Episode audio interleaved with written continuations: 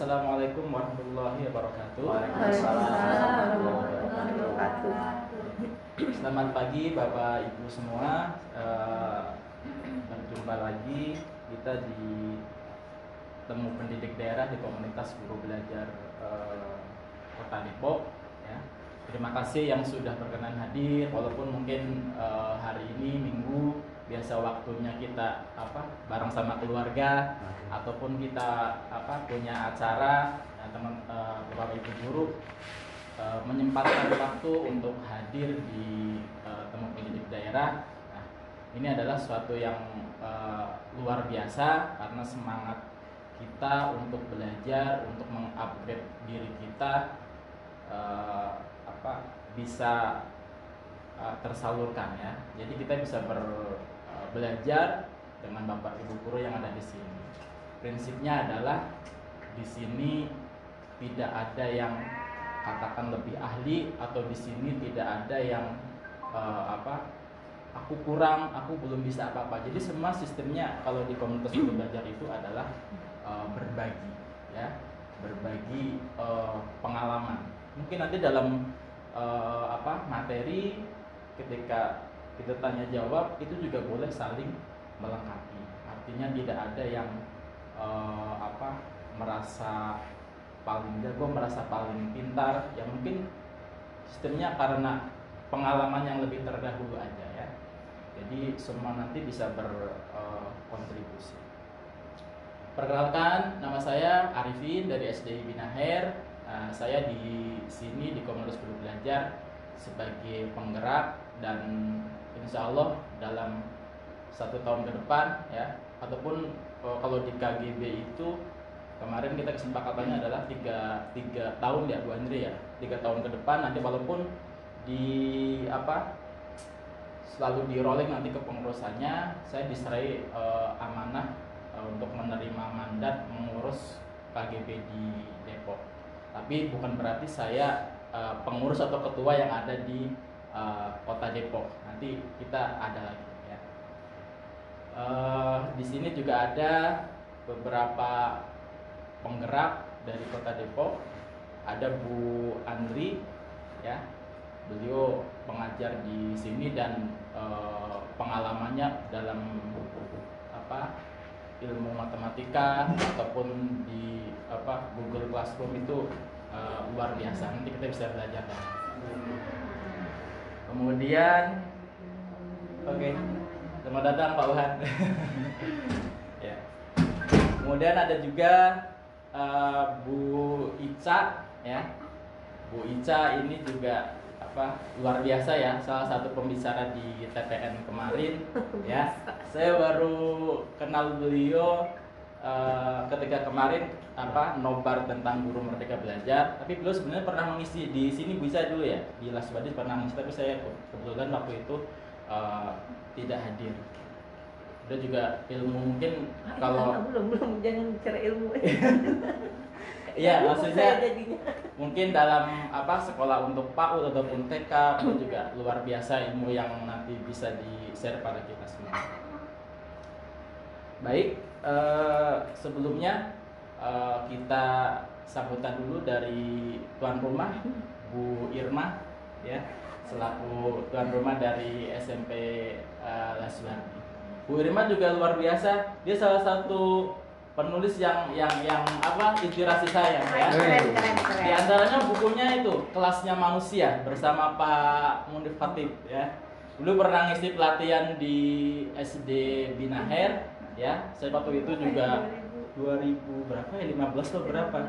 Saya MC-nya ketika itu kebetulan saya punya bukunya minta tanda tangannya. Dan sampai sekarang masih itu bukunya. Dan apa ya kalau mungkin nanti ke depannya bisa juga ekspor eh, Saya minta tanda tangan dong sekarang. Iya, kemarin udah tanda tangan waktu itu ya.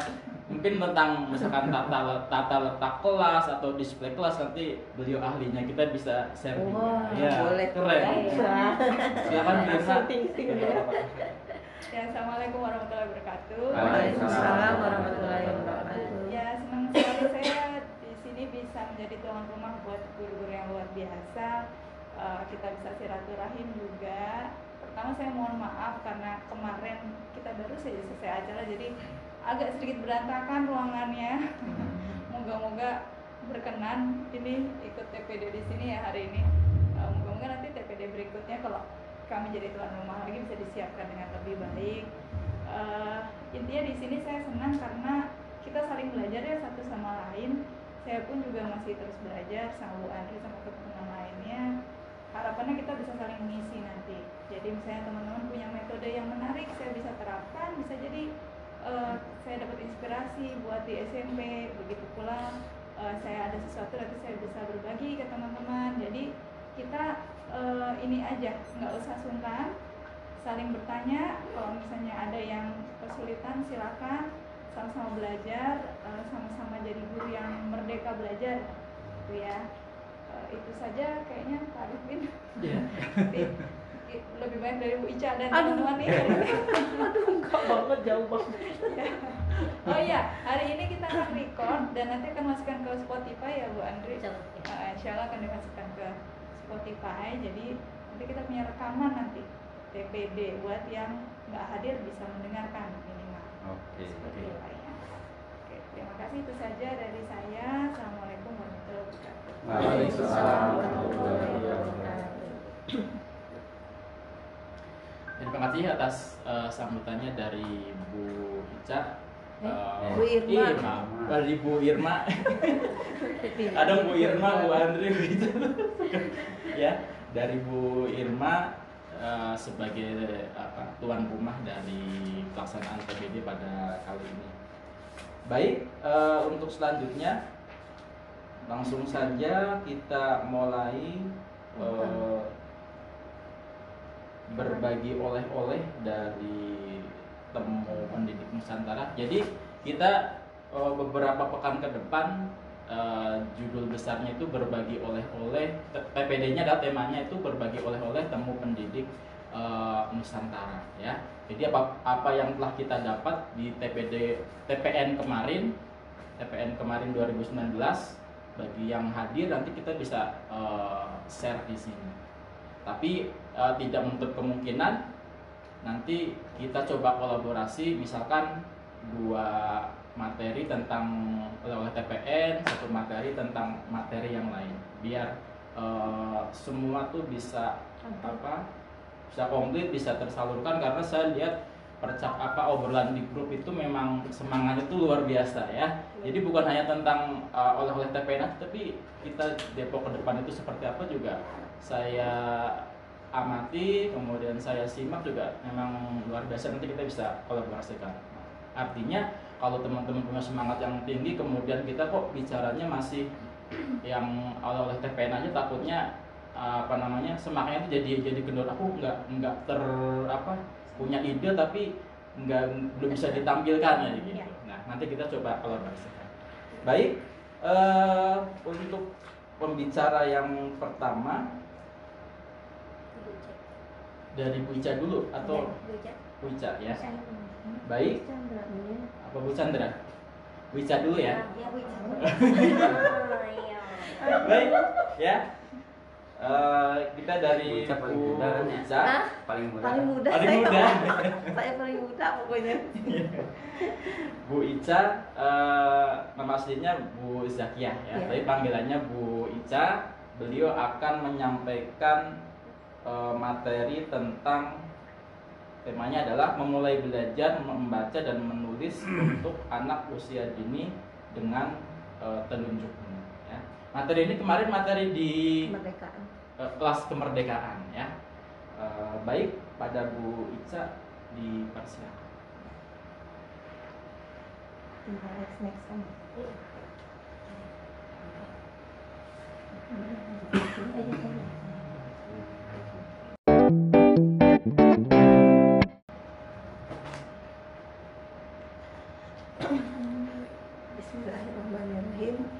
Assalamualaikum warahmatullahi wabarakatuh. Waalaikumsalam warahmatullahi wabarakatuh. Eh, Rabbi sholli sadri wa yassir li amri wahlul 'uqdatam min lisani yafqahu qawli. Eh, Selamat pagi teman-teman. Pagi. Kan kalau ketemu guru PAUD tuh begitu. Betul. Ya langsung berapi-api gitu ya. Kemarin ada logonya ada gambar apinya gitu. ya. ya, jadi kalau memang eh, ketemu guru PAUD gitu ya, memang eh, kami ini lebih banyak kesemangat Bu Irma gitu ya. Iya. Jadi kalau kemarin katanya Bu Ica bersemangat dan memang saya begitu tiap hari. Gitu ya. Jadi eh, alhamdulillah ya. Ayo sebelum kita mulai ya, eh, kita mungkin eh, boleh ini dulu ya, eh, tepuk semangat dulu deh Betul. gitu ya. Eh, nanti tepuk-tepuk lain masih ada guru-guru yang lain. ya jadi ya tepuk semangatnya eh, mungkin sudah pernah eh, lihat ya gitu ya. Tepuk semangat. Yes, yes. Oh, nah, kali kali ini saya aja ya Pak ya. Oke, sebelum mulai lihat saya dulu ya.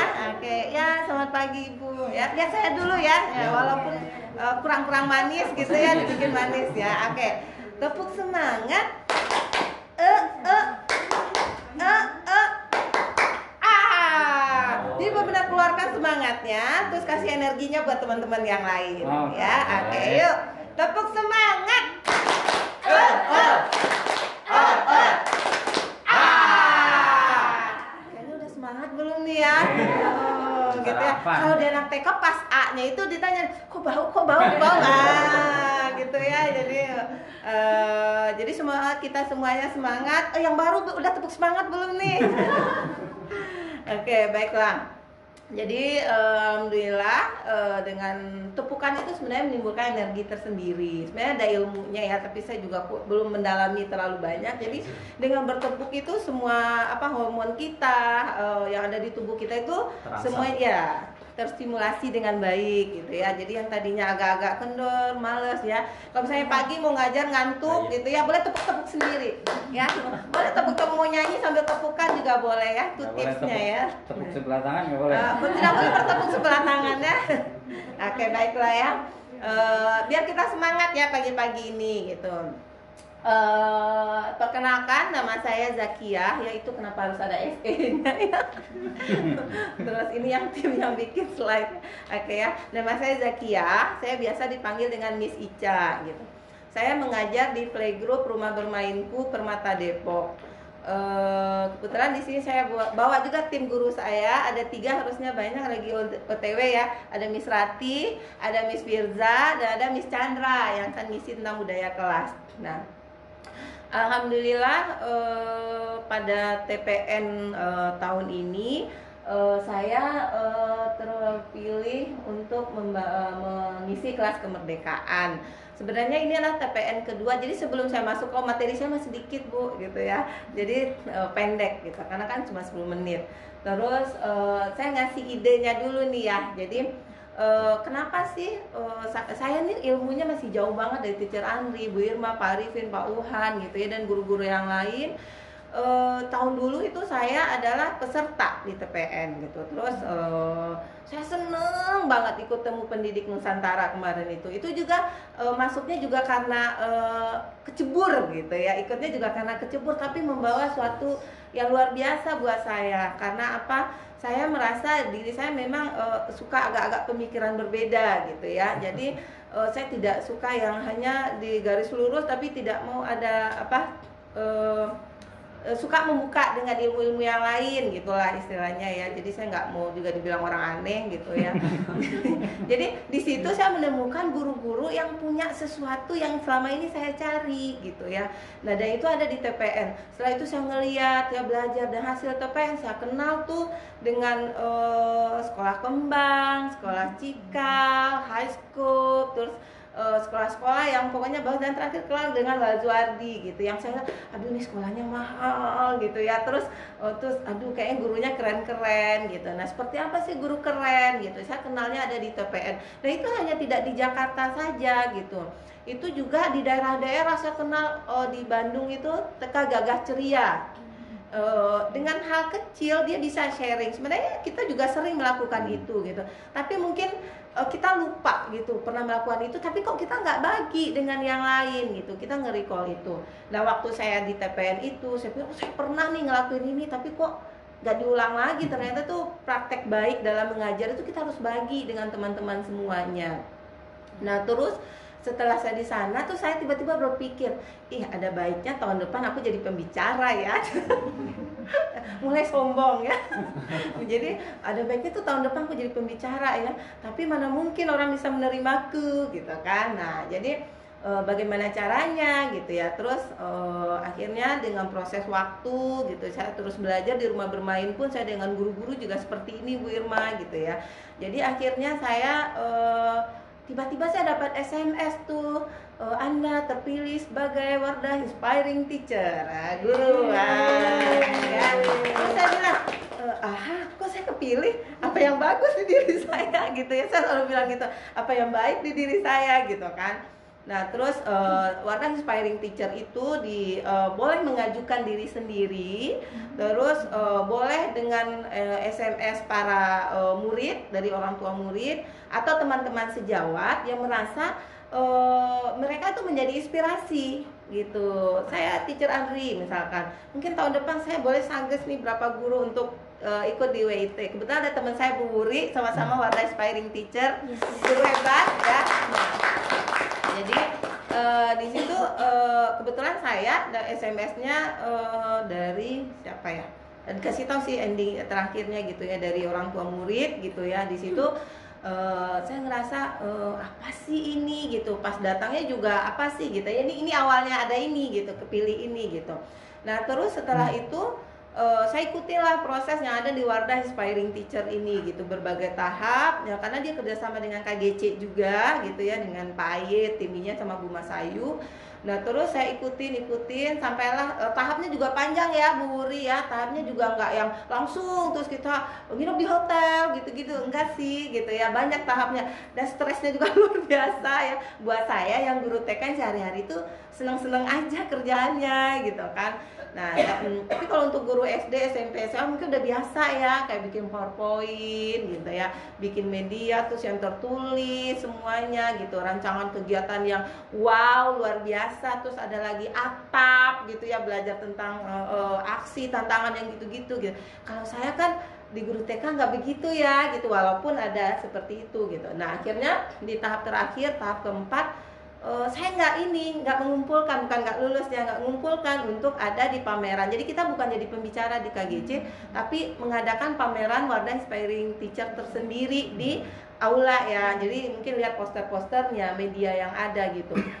Nah setelah itu eh, saya nggak ikut tuh pameran bu gitu ya. Bu Wuri ikut ya. Jadi ada beberapa temen yang ikut yang terpilih ya.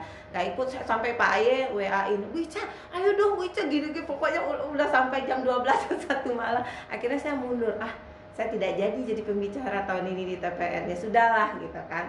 Oke, itu sudah gitu tiba tuh ada share di grup KGB. Waktunya ditambah dua hari lagi, ya nggak? Betul nggak sih? Nah, eh, di ada share gitu ya untuk pembicara waktunya ditambah sampai hari Minggu gitu. Terus saya bilang, "Hah, ditambah, ah aku masuk lagi ah gitu ya. Jadi akhirnya saya saya masuk lagi, saya teruskan nih. Yang saja cuma tidak ada poster aja terakhir kan. Udah selesai sih bu, cuman ada kegiatan di sekolah yang menyebabkan saya memang tidak ada alokasi waktu lagi untuk itu gitu ya dan saya merasa bersalah pada diri saya sendiri saya tidak eh, komit sama Wardah jadi saya tidak eh, waktu itu saya merasa bersalah karena Wardah kasih begitu besar buat kami para guru dan memang waktu itu kami menangis nangis sampai ini ya guru-guru yang udah tua-tua dan 30 tahun mengajar juga eh pokoknya luar biasa saya yang masih yang inilah gitu ya. Nah akhirnya di situ saya masukin lagi. Nah, nama saya kan memang dari WIT udah masuk, terus dari sekarang saya masukin lagi sendiri gitu, masuk aja sendiri. Dan akhirnya saya nggak dapat pengumuman, nggak dapat email ya sudahlah, saya bilang gitu nggak apa-apa, namanya juga harus belajar gitu kan. Nah akhirnya nggak berapa lama email masuk. Oh selamat, Anda lulus dengan seleksi. Oh tahap satu gitu ya. Terus udah gitu, wah Anda harus bikin ini, masukin lagi. Terus bikin tulisan. Kebetulan di WIT kita juga udah bikin tulisan gitu kan menulis wah menulis nggak banget deh bukan saya deh gitu kan. Ya lihat aja nanti powerpointnya nggak nggak nggak nggak bagus deh gitu ya. Terus udah gitu udah. Terus tahap kedua masuk lagi gini bikin media. Tuh mau begadang-begadang aja tuh ceritanya gitu. Padahal sebenarnya nggak juga harus kayak gitu. Ini hal yang simple yang harus kita bagi ke teman-teman. Saya sempat sama guru-guru saya saya bilang tuh ini nggak sih ya? Kayak orang Cika, orang Kembang, orang Zuardi terus saya sebutin tuh yang yang mahal-mahal deh sekolah Alfikri, Bina Akhir pokoknya semua. Terus nerima nggak ya saya ngasih kayak gini? Gitu kan. Terus eh, bagus nggak ya? Gitu. Ternyata saya merasa kalau KGC sudah ACC gitu ya kan juga dia nggak sembarangan juga nggak ACC-nya gitu. Berarti eh Cika aja nerima loh hal kayak gini gitu ya. Dan pas saya di kelas kemerdekaan saya ternyata juga banyak guru-guru tuh yang yang sebenarnya tuh aduh itu kan simple banget gitu. Dan itu gampang banget gitu. Tapi kok kita nggak mau berbagi gitu. Nah alhamdulillah semenjak TM ke TPN kedua eh, saya menjalankan apa yang dilakukan oleh TPN itu sendiri gitu. Jadi saya mengadakan sendiri di sekolah. Nah kebetulan ya keseser ya saya suka eksis bu. Jadi maaf saja kalau KGB itu agak penuh dengan video-video dari eh, guru-guru saya. Bukan saya maksudnya pamer atau apa, karena saya membagi ke temen ketika saya eh, berbagi ke orang ilmu saya nambah jadi banyak sekali saya dapat di teacher Andri saya dapat dari Bu Irma saya dapat dari guru-guru lain nah ketika wadah saya yang kosong diisi diisi saya juga guru saya harus seperti itu jadi eh, saya pengen tahun depan guru saya minimal dua orang tuh jadi pembicara di TPN Amin. Amin. Saya sudah eh, tahun ini sudah punya planning. Jadi saya apa yang kemarin mereka harus presentasi dulu nih depan guru-guru yang lain. Terus setelah mereka presentasi mereka bilang, aduh miss, aduh miss, aduh miss gitu ya. Padahal depan teman-teman sendiri gitu ya. Tapi setelah mereka praktek, dia bilang, eh guruku kok lebih keren daripada aku ya. Jadi mikir gini, kok mereka pas presentasi, kok mereka lebih bagus ya daripada aku gitu ya. Makanya kemarin saya ngusulin tuh, aku punya lima guru yang keren, aku bilang gitu kemarin ya. Jadi eh, dan dan ada Miss Chandra gitu. Eh, nanti Miss Chandra eh, dari TPN kemarin dapat budaya kelas dan dia sharing ke kita dan kita bilang oh ya ampun ternyata begitu ya. Oh begitu ya ilmunya gitu. Sampai kita tuh ternganga-nganga ya Miss ya sampai gini. Oh kayak gitu ya kayak gitu. Ya kalau nggak dia jawabnya biasa aja gitu kan. Tapi kalau di sekolah kayak gitu karena memang di sekolah saya ini rumah bermainku ini memang eh, saya punya visi itu eh, kita maju bersama Terus eh, kita punya pemikiran yang berbeda, pemikiran itu harus dibagi sesama satu sama. Ada yang bisa nerima, ya nggak, ada yang nggak bisa nerima, ya nggak apa-apa juga, gitu kan. Nah itu, nah oke kita balik. Nah akhirnya dari yang saya masukin kedua maka terpilihlah saya sebagai pembicara di kelas kemerdekaan. Itu kayaknya happy-nya luar biasa gitu. Terus deg-degannya juga luar biasa gitu ya. Jadi karena guru-guru di berbagai pelosok gitu. Nah setelah saya, saya waktu mau memberikan materi ini, saya juga masih ngerasa penting nggak sih buat Pak Uhan, penting nggak sih buat Bu Irma, penting nggak sih buat eh, Pak Arifin? Gitu ya. Masih bertanya sampai detik terakhir itu gitu. Nah tapi setelah itu saya merasa eh, semua yang kita dapat di dunia ini itu pasti penting. Gitu. Tapi tidak tahu peruntukannya buat apa ya. Nah boleh lihat slide saya. Inilah slide-nya Oke, nggak bagus ya, ya nggak apa-apa lah ya. Ya, namanya namanya guru TK ya, gitu. Oke ya, ini eh, berawal dari eh, jadi karena saya diajari di Wardah Inspiring Teacher itu untuk memberikan sesuatu berdasarkan atap ya. Jadi eh, kita lahir dari empati dulu. Kenapa kita mau memberikan itu ke murid kita? Jadi kita sebagai guru tuh jangan memberikan itu maunya kita gitu. Tapi kita lihat tuh si murid tuh butuhnya apa gitu. Nah ini awalnya saya adalah berempati kepada murid bahwa e, pernikahan usia dini adalah suatu hal yang menarik dan sangat harus menjadi perhatian. Karena pada usia inilah fondasi dan modal awal perkembangan anak untuk usia nanti. Jadi saya paham betul 75% otak anak itu ada di usia dini terpengaruhnya. Jadi terbentuknya 75% itu pada usia dini. Jadi jangan eh, kalau kata teacher Andri kemarin bahwa eh, eh, apa eh, ki- kita itu nanti terpengaruh dengan teknologi segala macam gitu ya. Bagaimana memanusiakan hubungan gitu ya. Terus jadi eh, si guru PAUD tuh nggak boleh minder gitu. Eh, kadang-kadang kan kalau ketemu guru, aku guru TK, gitu kan suka gitu ya guru PAUD, guru-guru PAUD tuh begitu ngajar di mana? Ada guru SMA, aku guru TK, gitu ya. Padahal 75% otak anak itu dipengaruhi oleh stimulasi kita. Jadi eh, cukup bangga lah, plus lah buat guru PAUD ya. Jadi eh, itu menjadi pusat perhatian kita. Eh, modal awal perkembangan anak itu ada di situ gitu. Tetapi di dalam oh, sekarang ini terlihat banyak sekali eh, yang bilang kids kids nah dengan bahasa keren-kerennya ya ada yang preschool, ada yang TK Islam terpadu dan TK Islam, ada TK Fitrah, ada TK ini, TK itu, ada kindergarten apa segala macam bahasanya macam-macam. Tapi semuanya adalah pendidikan anak usia dini. Nah ini orang tua minat itu besar. Terlihat dari saya daerah terpencil daerah Citayam gitu ya. Sekolah saya ini baru ya baru. Terus eh, TK-nya baru tiga tahun tapi playgroup-nya sudah di tahun ke-8 terus eh, minat orang tua semakin tahun semakin bertambah. Semakin bertambah gitu ya. Murid saya awalnya cuma 10 orang masuknya juga cuma 700 ribu gitu ya Eh, sekarang alhamdulillah muridnya bertambah 60 gitu. Bukan saya membanggakan muridnya banyak tidak. Minat orang tua untuk menyekolahkan anak di usia dini itu bertambah dengan ada 7 TK di Permata Depok itu. Ya. Nah terus eh, itu baru komplek Permata doang ya ada 7 TK di sana. Nah, terus eh, tetapi dalam menyekolahkan anak, orang tua memiliki misi yang sama nggak dengan tujuan pendidikan itu sendiri, ya.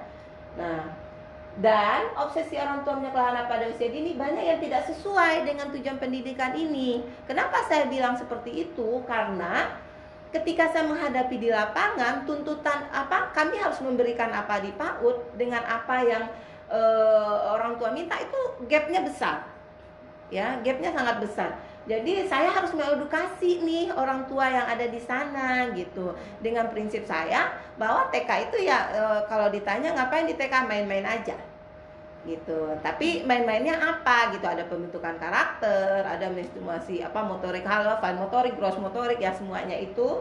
Nah jadi sehingga ketika yang dialami guru kadang menyimpang dari hati nurani mereka Nah, dulu saya lama tidak mengadakan TK. Saya adanya di playgroup aja saya nggak mau main di TK, tapi nanti disuruh baca, tulis, berhitung. Saya nggak mau, saya bilang gitu. Menyalahi kodrat hati saya gitu ya. Jadi e, mengajarkan anak untuk menulis membaca hanya dihadapkan dengan pensil, kertas dan buku. Hanya itu ada di, di orang tua, gitu. Sering menjadi hal yang sangat berat buat anak. Setiap hari mereka harus bertemu pensil, menulis, menebalkan, ah segala macam lah ya apalagi ketika itu dalam melakukan dalam waktu yang terus menerus dan berulang. Nah, tantangannya dalam yang saya bikin ini adalah kenapa anak merasa tertekan dan sulit untuk melakukan stimulasi itu. Terus kenapa anak usia dini dianggap sulit fokus pada tahap awal membaca dan menulis. Nah, kenapa sih mereka itu oh, kita itu mereka tuh kayak stres gitu saya ngelihat anak-anak yang oh, baru ini Miss tapi belajar huruf A kan hari ini? Gitu. Oh, iya ma belajar huruf A. Gitu. emang kenapa kalau mereka pintar huruf A habis itu mereka menjadi apa? Gitu ya. Nah saya saya suka begitu sama orang tua. Nah faktanya pada usia dini ini anak-anak tuh lebih suka bergerak dengan bebas menyukai hal yang baru tidak suka dengan paksaan, lebih senang melakukan sesuatu dengan anggota tubuhnya sendiri, senang melakukan sesuatu dengan interaksi yang berbentuk permainan, senang dengan penghargaan dan bahagia melakukan bersama dalam kelompok. Nah, nah di sini kita jadi tahu kan anak usia dini itu sebenarnya kan kalau melihat perekonomian orang tua yang ada di sekitar sekolah saya gitu ya mereka tuh bisa loh beli perosotan mahal gitu ya. Bisa loh beli uh, pasir uh, yang mahal gitu. Bisa kok beli buku-buku mahal. Mampu kok mereka semua. Tapi apakah mereka pergunakan itu sesuai dengan kodrat umur mereka? Gitu. Apakah orang tua orientasinya anaknya uh, mengerti paham akan konsep? Karena semakin saya belajar di TPD ini gitu ya saya mengerti tuh teacher Andri kenapa jadi guru matematika hebat karena yang dipelajari adalah konsep. Nah kenapa sih Bu Irma tuh hebat di Lazuardi menulisnya juga keren gitu jadi kepala sekolah di sini? Karena saya tahu betul dia mengerti konsep. Gitu ya. Jadi tidak karena saya punya anak eh, nggak nggak terlalu eh, nggak nggak nggak maksudnya ya lumayan lah gitu ya. Tapi dia tidak mengerti konsep gitu. Jadi makanya kemarin saya anak saya mau masuk SMP tuh Lazard itu salah satu pertimbangan gitu ya. Untuk ada Pak Uhan juga kemarin ya saya WA ya untuk masuk sekolah-sekolah yang yang memang mengembangkan konsep untuk anak gitu. Anak saya SD-nya SD negeri gitu. Eh saya tahu apa aja ditanya pertanyaan soal tuh dia bisa jawab lah insya Allah gitu ya. Terus eh, tapi ketika saya bicara masalah konsep dia nge-recall itu lama banget. Lama banget. Terus saya sampai eh gitu ya. Ini hal kecil nak saya bilang gitu ya. Masalah kemarin kebetulan masalah bangun datar gitu. Nah jadi itu kan hal kecil tapi itulah yang yang yang eh, sampai sekarang saya nggak bisa nih di TK kayak gini gitu. Jadi eh, saya oh, oke deh saya ikutin deh mau orang tua gitu Eh, saya maunya orang tua itu mereka baca tulis berhitung. Oke saya kasih jaminan bisa tapi dengan cara saya ya gitu. Apa pun cara saya ber, berhubungan dengan menulis membaca dan berhitung itu adalah cara kami gitu. Kita sudah komit tuh masuk rumah bermain. Judulnya juga rumah bermainku gitu kan. Pasti isinya main-main gitu kan. Nah tapi gimana sih saya terus menggali mencari cara agar mereka senang tertarik untuk mau mengulang kembali. Dan merasa dan mereka merasa ini meras- menjadi hal yang penting buat mereka. Jadi kalau sekolah aku penting banget sekolah karena besok aku mau main lagi nih sama missnya. Nah gitu. Jadi saya menimbulkan itu sama anak-anak. Eh, jadi kalau masuk sekolah saya itu masuknya nangis-nangis. Tapi pulang juga nangis-nangis. Nyuruh pulangnya nggak mau pulang gitu kan Eh, sebenarnya masih yang yang belum seperti ya Alfikri lah ya belum belum seperti yang seperti itu. Dan mereka tuh nggak tertekan. Nah ini hal yang gampang semua sudah mengerjakan. Mungkin ya. Eh, terus eh, gampang sekali gitu. Bu- makanya saya dari awal bilang hal yang penting nggak sih buat Pak Uhan semuanya? Mungkin ada yang merasa ini ah ini nggak penting ini masalah. Tapi menurut saya banyak sekali akhirnya itu hal ini tuh terpakai di eh, Kalimantan Barat. Terus kemarin sharing saya banyak dapat foto mereka melakukan hal ini. Mereka nggak tahu sebenarnya gitu. Loh kok nggak tahu ya gitu. Karena kalau di sekolah kami di rumah bermainku menggunakan ini media tuh sering banget gitu. Menulis di mana-mana itu boleh gitu ya. Sekolah saya Miss boleh nggak gini? Boleh gitu. Miss boleh nggak nih boleh. Miss rusak nih. Nggak apa-apa gitu. Saya jawabannya gitu. Kalau guru-guru saya udah biasa sih Miss boleh gini boleh. Anakku seneng nggak? Seneng. Eh sudah biarin aja. Gitu. Kalau di sekolah saya kayak gitu gitu kan. Jadi nah ini eh, kenapa saya ambil ini Eh, karena kemarin tuh banyak yang SD, SMP, SMA ya di Wardah Inspiring Teacher itu. Jadi saya apa ya yang menarik gitu. Terus dalam waktu singkat harus mencetus tuh di kepala, cium gitu ya. Oh, oh, kita didesak ya, Bu Wuri ya, didesak untuk berpikiran cepat gitu. Apa ya, ya udah aja lah gitu. Kayak ini guru-guru SD, SMA-nya nggak fun nih gitu. Ah cobalah kalau ini agak berhubungan sama SD gitu ya, agak-agak agak naik gitu. Nah di sini saya bikin eh, apa gunakan apa tadi menggunakan telunjukmu untuk menulis membaca.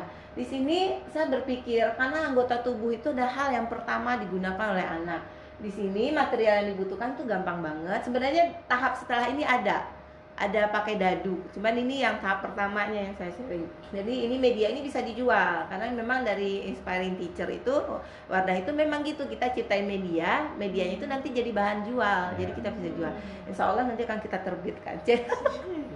Oke, di sini eh, saya menggabungkan media yang sudah sering dipakai di sekolah, yaitu dengan menggunakan telunjuk. Telunjuk adalah anggota tubuh yang sering digunakan dan sering terkoneksi dengan alat indera yang lain, mata, telinga dan lain. Benar nggak? Eh, ada nggak yang membantah akan ini? Nggak apa-apa. Ada nggak kira-kira ibu-ibu yang membantah eh, bu guru-bu guru cantik dan bapak-bapak sekalian yang akan membantah bahwa telunjuk itu sangat terhubung dengan alat indera yang lain? Pertama kita lahir, ibu apa pengajaran dikasih ibu? Ya ini maaf ya, jadi bukan maksud yang ini. Pertama kali adalah ASI, ya untuk menyusui dini. Ibu pertama kali adalah menggunakan telunjuk. Dan teknik ASI pun pasti pakai telunjuk, iya nggak? Iya, iya. Otomatis visual anak pertama kali adalah telunjuk, ya pasti menggunakan telunjuk. Boleh yang udah punya istri mungkin boleh lihat atau boleh di YouTube. Cara ASI yang pertama adalah dengan menggunakan telunjuk. Ya jadi itu dilakukan. Ya karena dia terkoneksi dengan lain dan lain coba ya sekarang. Coba ibu-ibu bapak-bapak lain lihat ke sana ada tulisan di atas sana. Ya kan? Saya pakai apa? Pakai telunjuk. Waktu kita mengajarkan anak mengaji ikro pakai apa? Pakai telunjuk. Gitu. Cuman sekarang anak-anak tidak telunjuknya tidak digunakan dengan baik. Yang digunakan ada telunjuk gurunya kebanyakan gitu. Kenapa mereka tidak gunakan dulu tuh anggota tubuhnya sendiri? Karena saya sudah menggunakan itu untuk ikro nah eh, apa eh, awalnya kami guru yang menunjuk gitu. Terus kemudian saya suruh muridnya sendiri tunjuk fokusnya lebih tinggi. Tingkat fokusnya lebih walaupun ini belum saya eh, bikin observasi yang eh, pakem gitu ya tapi saya mencoba berapa ini saya baru cobakan di kelas playgroup gitu ya. Jadi dia suruh nunjuk sendiri. A ba ta yang gitunya ya. Dia suruh nunjuk sendiri. Ketika dia diam tarik saya tunjuk dia malah a ba ta a ba ta gitu ya. Tapi tunjuknya malah suruh tunjuk lagi dia akan fokus lagi matanya mengikuti. Matanya kepalanya dan anggota tubuhnya mengikuti. Nah itu hasil observasi saya. Terus karena ini ada tingkat lanjutnya nanti terus flashcard pasir garam dan baki. Oke. Nah caranya siapkan flashcard kemudian flashcard ini boleh kalau untuk yang tahap playgroup A I U E O huruf biasa. Yang ada pernah ibu-ibu mengenal yang ada eh, panahnya terus ada ininya ya ada titiknya. Nah itu caranya menulis dari awal. Jadi eh, tetapi eh, kita tetap eh, memerdekakan anak untuk melakukan dengan stimulasi yang betul. Nah gitu sebenarnya. Jadi ini siapkan baki pasir. Bakinya ini eh, harus eye catching dengan warna pasir berikan pilihan kartu kepada anak tunjukkan dengan jari telunjuk huruf yang dipilih dan ucapkan nah saya nggak bawa medianya Terus setelah itu tunjuk dan ucapkan. Misalkan kalau misalnya di kami itu A untuk apel, A untuk api. Nah, ya standar sih ya kami masih pakai yang standar. A untuk ayam kayak gitu. Karena mereka juga harus tahu penggunaan huruf A itu sebenarnya aku ngapain sih belajar huruf A, I, U, E, O gitu ya. Hanya tahu A doang, hanya tahu I doang gitu ya. Jadi harus tahu guna A itu sebenarnya kamu tuh bisa pakai tuh A itu kamu nanti ke pas apel. Jadi anak saya itu murid saya itu eh, ada yang bilang ke mamanya, "Ma, A itu untuk apel." gitu. Hanya hal sepele suruh nulis juga nggak akan tahu gitu kan. Karena masih playgroup cuma tahu dari segi bahasa. Ya, terus eh, ikuti cara menulis huruf dengan telunjuk yang ada di flashcard itu nanti saya kasih lihat. Kemudian cobakan menulis di pasir garam sesuai petunjuk penulisan di flashcard. Ini guru harus mencontohkan dulu ya. Karena levelnya kemarin playgroup sudah saya coba TKA dan TKB. Alhamdulillah antusias banget. dan terakhir adalah guru-guru wadah inspiring teacher yang ada di grup saya. Dan malah guru-gurunya bilang, "Ah, seru banget." gitu. Malah guru-gurunya yang bikin gitu yang ada di grup saya waktu itu. Kemudian eh, ulangi dan jangan lupa memberikan apresiasi setelah melakukannya. Misalkan, wow kamu hebat, asik sekali ya, gitu ya. Nah, silahkan ulangi lagi dan bebaskan anak untuk melakukan yang diinginkannya terhadap pasir. Nah, jadi, nah seperti ini. Jadi pasir itu eh, enggak kita pasir yang semua adalah garam ya, pasir garam. Jadi garam yang ada di rumah. Garam yang ada di rumah, bakinya saya gunakan yang berwarna merah biar eye catching dengan garam. Terus Nah, seperti inilah anak-anak gitu. Terus saya kita kasih unjuk tuh A pakai telunjuk, B gitu ya. Terus eh, terus kemudian flashcardnya kita taruh di depannya gitu ya. Terus nanti anak-anak mengulangi lagi gitu ya. Nah, seperti ini, ini kelas playgroup. Ini kelas AD playgroup. Tuh, seperti itu. Mereka tuh kan kalau playgroup tuh tahu sendiri ya. Ke sana satu, ke sana satu. Di playgroup tuh saya butuh tiga guru. Ya, tiga guru untuk membuat mereka eh, apa ya eh, bisa terawasi dengan baik gitu ya. Bukan membuat mereka duduk ya buat mereka terawasi dengan baik gitu. Tuh terlihat ya tuh. Ada yang bilang ngasih jempol sendiri tuh yang namanya adik Kia. Terus yang ini nih yang di tengah yang ini yang bikin eh, yang laki-laki nih. Ini yang di tengah ini di atas satu dua. Itu namanya Davin itu anaknya nggak mau sekali ya. Nggak mau sama sekali mau ngapain. Anak lagi ya udahlah nggak mau. Kalau saya gitu dia mau main keluar dia main aja deh kasih aja dia ruang gitu ya. Terus mau ngapain. Tapi ketika saya hadapkan di sini dia juga nggak mau tuh krayon apa gitu. Awalnya tuh nggak mau sama sekali gitu ya. Terus mewarnai sementara orang tua suruh tuh harus ada worksheetnya harus ada ininya gitu. Sebenarnya banyak cara sih ini salah satunya aja. Tapi ketika ini dia tuh antusias banget loh gitu. Terus tuh lihat yang di bawah udah bisa loh nulis O sendiri nih A sendiri ada flashcard ya di depannya. Terus yang satu lagi tuh baju hijau itu namanya lanang itu juga nggak suka. Eh, aku nggak suka maunya itu kalau ke sekolah main di luar main ayunan terus eh, naik-naik ke atas atap rumah-rumahan kami terus dibongkar atapnya terus semua dimasukin dalam rumah udah mainan berantakan. Itu aja sih maunya gitu kan Eh, tapi ada hal-hal yang harus saya masuki ke dunia anak ini gitu ya sesuai dengan standarnya anak PG gitu. karena saya emang kalau di sekolah saya kayak gitu gitu ya. Nih guru-gurunya lihat sini ini Miss Firza ini walaupun baru dia eh, sudah guru udah pernah ngajar juga gitu. Pas masuk ke sekolah saya juga ah ah gitu-gitu ya. Jadi memang anak-anak di sekolah saya itu bebas aja mau ngapain gitu. Tapi kita punya kesepakatan gitu. Setelah ini kita masuk ya. Kan udah dikasih tadi mainnya yang di situ. Sekarang kita main di dalam ya gitu. Nah menurut saya merdeka belajar tuh ya seperti itu. Kita kembali ke anak itu sendiri gitu. Kembali ke murid itu sendiri kita harus berempati. Jadi syarat pertama adalah harus timbulkan empati. Nah ini nih. Ini ini saya masih oh, gugup ya eh, untuk ngasih ke anak TKA ini tahap-tahap awal saya mencobakan. Ini semuanya anak aktif ya oh enggak sih yang yang ujung itu. Nanti ada yang altair ya. Dia itu anak yang dibilang berkebutuhan khusus enggak tapi eh, aktifnya luar biasa. Jadi mereka bisa belajar dari eh, fine motoriknya meraba terus eh, ini gitu. Ini garam masak. ya garam biasa bu. Bukan garam yang kotak. bukan bukan. Karena kalau kita pakai garam yang kotak satu efek alergi kita pernah coba anak itu ada yang alergi dengan pewarna segala macamnya itu. Terus yang kedua anak-anak saya sukanya begini. Oral motoriknya main gitu ya. Efek ke tubuhnya besar. Tadinya saya mau pakai garam itu eh, pasir berwarna itu gitu. Saya pikir nggak efektif. Apalagi di playgroup. Asin miss. Asam karena asin di asam nah itu yang menyebabkan saya harus pakai garam.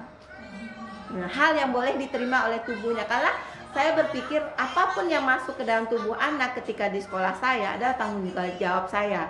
Dan saya harus bertanggungjawabkan itu ke orang tua ya. Anak-anak ini kan nggak ngerti berbahaya atau tidaknya gitu kan. Jadi makanya saya pakai ini. Itu yang pertama karena di Wardah Inspiring Teacher itu gula kayaknya. nah kalau gula teksturnya lebih nah lebih kayak gula halus boleh. Terus ada anak usia di usia dini yang tidak boleh makan gula. Hmm. ada Apa ya? gitu ya. Eh, eh, ada. Dia punya efek alergi terhadap gula. Tapi kalau garam berapa saya baca itu belum. Netral. ya lebih netral. Karena dia lebih ke apa ya setelah saya baca itu sebelum saya tayangkan ini. Jadi eh, itu menyebabkan saya memilih garam. Dan di luar negeri itu saya nggak tahu apa tuh namanya. Dia juga mencobakannya dengan ini juga. Banget. Tuh, dia udah pilih-pilih sendiri. Ya ini kelasnya TKA kalau tadi ada playgroup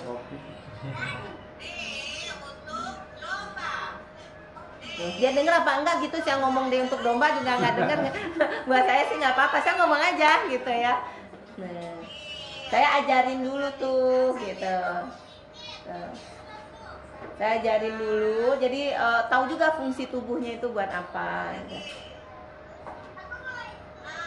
Nah itu tuh yang di tengah itu anak yang nggak nggak bisa eh, dia sebentar lari manjat, sebentar keluar turun naik tangga apa itu tuh yang di tengah itu namanya Tahir. Ini nih duduk manisnya jarang banget ya Miss Firda ya yang ada di kelasnya Tahir. Tapi ini dia nggak mau beranjak. Ah luar biasa ini kalau menurut saya gitu. Coba next video. Ini kelas TKA. Ini masih TKA, ini nggak usah. Ini ini saya hanya melihatkan antusiasnya, jadi menulisnya. Jadi berebut gitu mau nulis, berebut, ah keren ini. Habis ini saya sambungkan dengan yang menulis sebenarnya. Nah, ini next saja. Ini cuma kelihatan antusiasnya muridnya.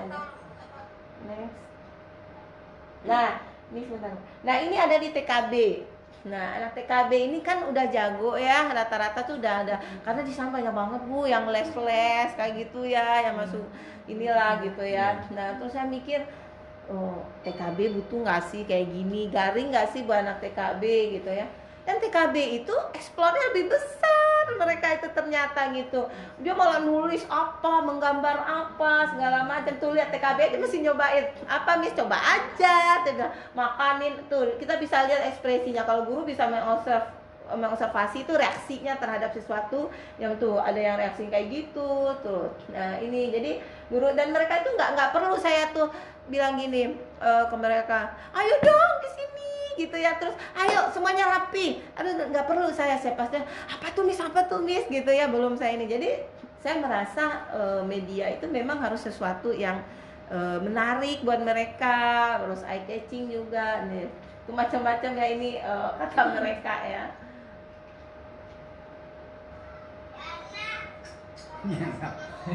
Tuh.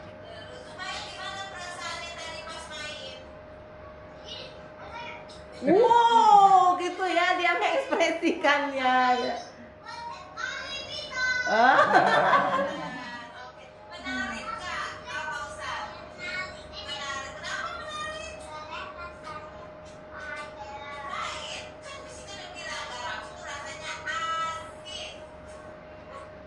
Nah, nah kayak gitu ya. Jadi, tapi menarik buat mereka tuh bukan hanya menulis aja, mereka karena rasanya asin gitu ya.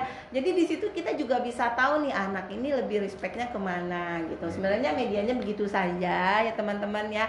Mudah-mudahan berguna buat teman-teman semua. Nah terus ada yang gambar love Wardah inspiring teacher. Itu sebenarnya yang yang yang bikin gambar tuh nggak berhenti tuh ibu-ibu namanya Bu Anita. Dia di ada di Depok juga. Tadi saya undang juga ke sini. Dia guru dari SD Mawadah guru kelas 6 dia juga luar biasa ya saya rasa. Terus eh, apa malah bu guru-bu guru yang di kelompok saya kebetulan saya nggak sekelompok sama Bu Uri Oh, itu yang mainin nggak berhenti berhenti gitulah. Lah ini kayak anak TK deh saya bilang. Gitu. pasti TK-nya nggak bener nih dulu nih saya bilang gitu. Makanya di recall bermainnya kembali gitu ya. Jadi nah inilah eh, dari saya cukup sekian karena materinya ada tiga ya kepanjangan juga Nah, terus sebenarnya materinya sedikit. Ya, mudah-mudahan buat Bu Guru dan Pak Guru yang ada di sini bermanfaat.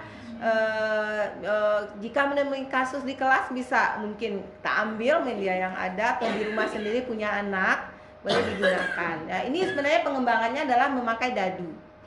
Jadi ada dadu, ada flashcard itu juga flashcardnya waktu saya cobain itu masih yang eh, eh, apa adanya gitu, maksudnya yang masih modal sekolah. Dan ini memang nanti ada dadu, ada medianya dan ini memang mau di eh, jadikan eh, mau di share gitu ya. Nah, itu ada proyek sana. Itu aja dari saya.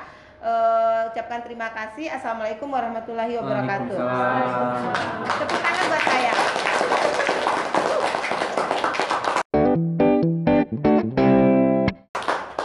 Terima kasih buat Bu Ita yang sudah menyampaikan materinya. Ya, tentunya sangat eh, inspiratif ya. Jadi nggak salah kalau masuk eh, Wardah Inspiring Teacher. Jadi Ya. ribet ya. Jadi memang apa komprehensif. Jadi pertama tuh ngelihat eh, apa anak itu seperti apa, gitu, anak usia TK seperti apa. Kemudian ada misalkan pendidikan itu tujuannya seperti apa. Baru di situ kemudian diciptakan kira-kira metode apa yang eh, tepat untuk eh, anak ya. Jadi di situ memang juga ya kembali lagi pemahaman maksudnya anak itu TK kira-kira kebutuhannya apa yang dekat sama anak kira-kira itu apa ya. Tentunya sangat menarik. Nanti yang punya pertanyaan boleh disimpan dulu. Kita lanjut ke eh, pembicara yang berikutnya yang tentunya juga nggak kalah menariknya dengan Bu Isa kita sambut Miss Chandra. Chandra.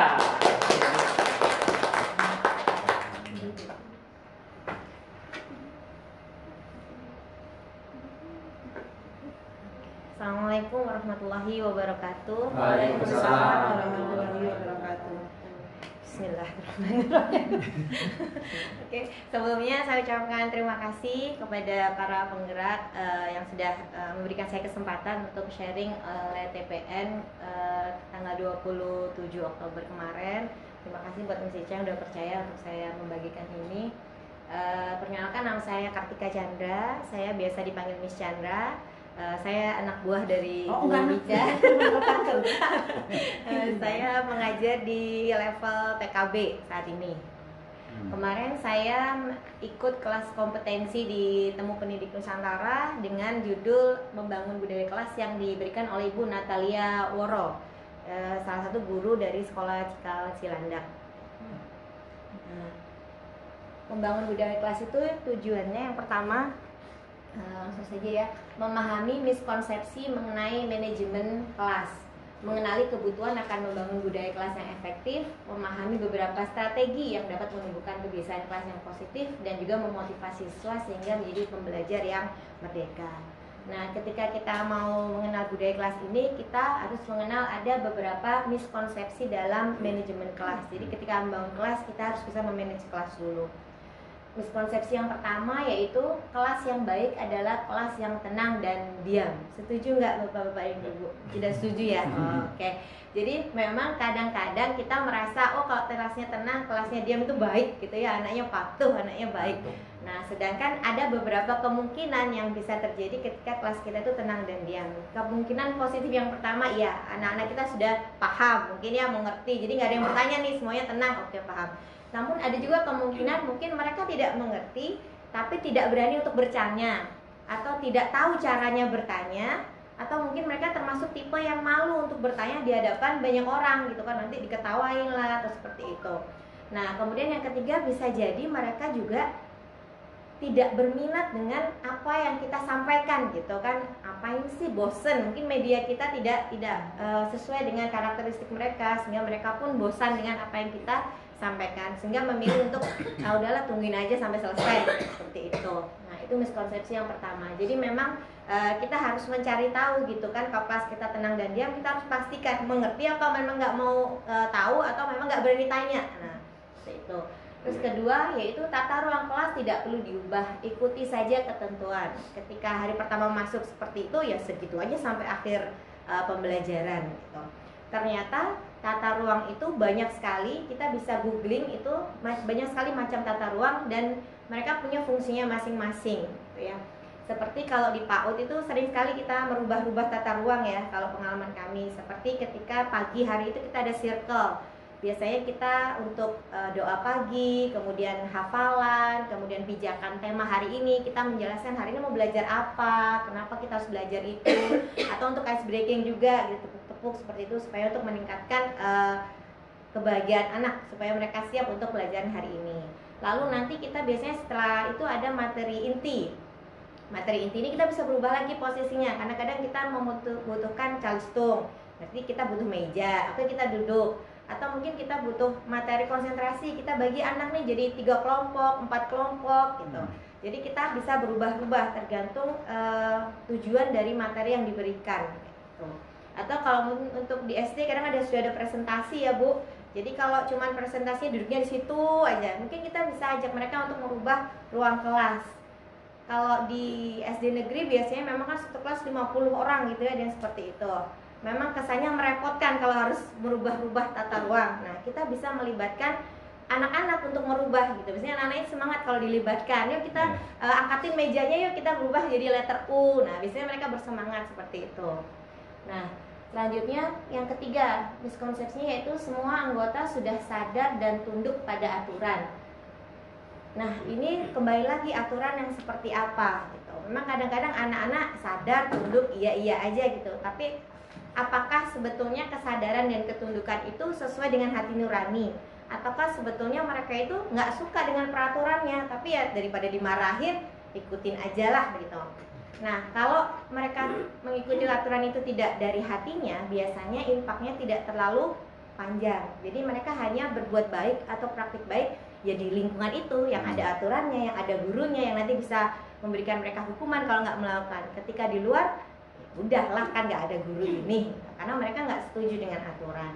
Nah, sebaiknya eh, ketika kita membuat aturan di kelas, kita juga melibatkan anak-anak gitu kita bicarakan kita mau bikin kelas ini seperti apa nih. Nah, kita mau bikin aturan seperti apa. Biasanya anak-anak itu kalau ditanya seperti ini ada bu? E, pak gitu kan. Maunya kayak gini bu maunya kayak gini. Atau bisa kita stimulasi e, ibu punya peraturan nih kayak gini setuju atau enggak? Kadang mereka bu gimana kalau gini aja? Nah kita bisa e, buka ruang diskusi dengan anak-anak.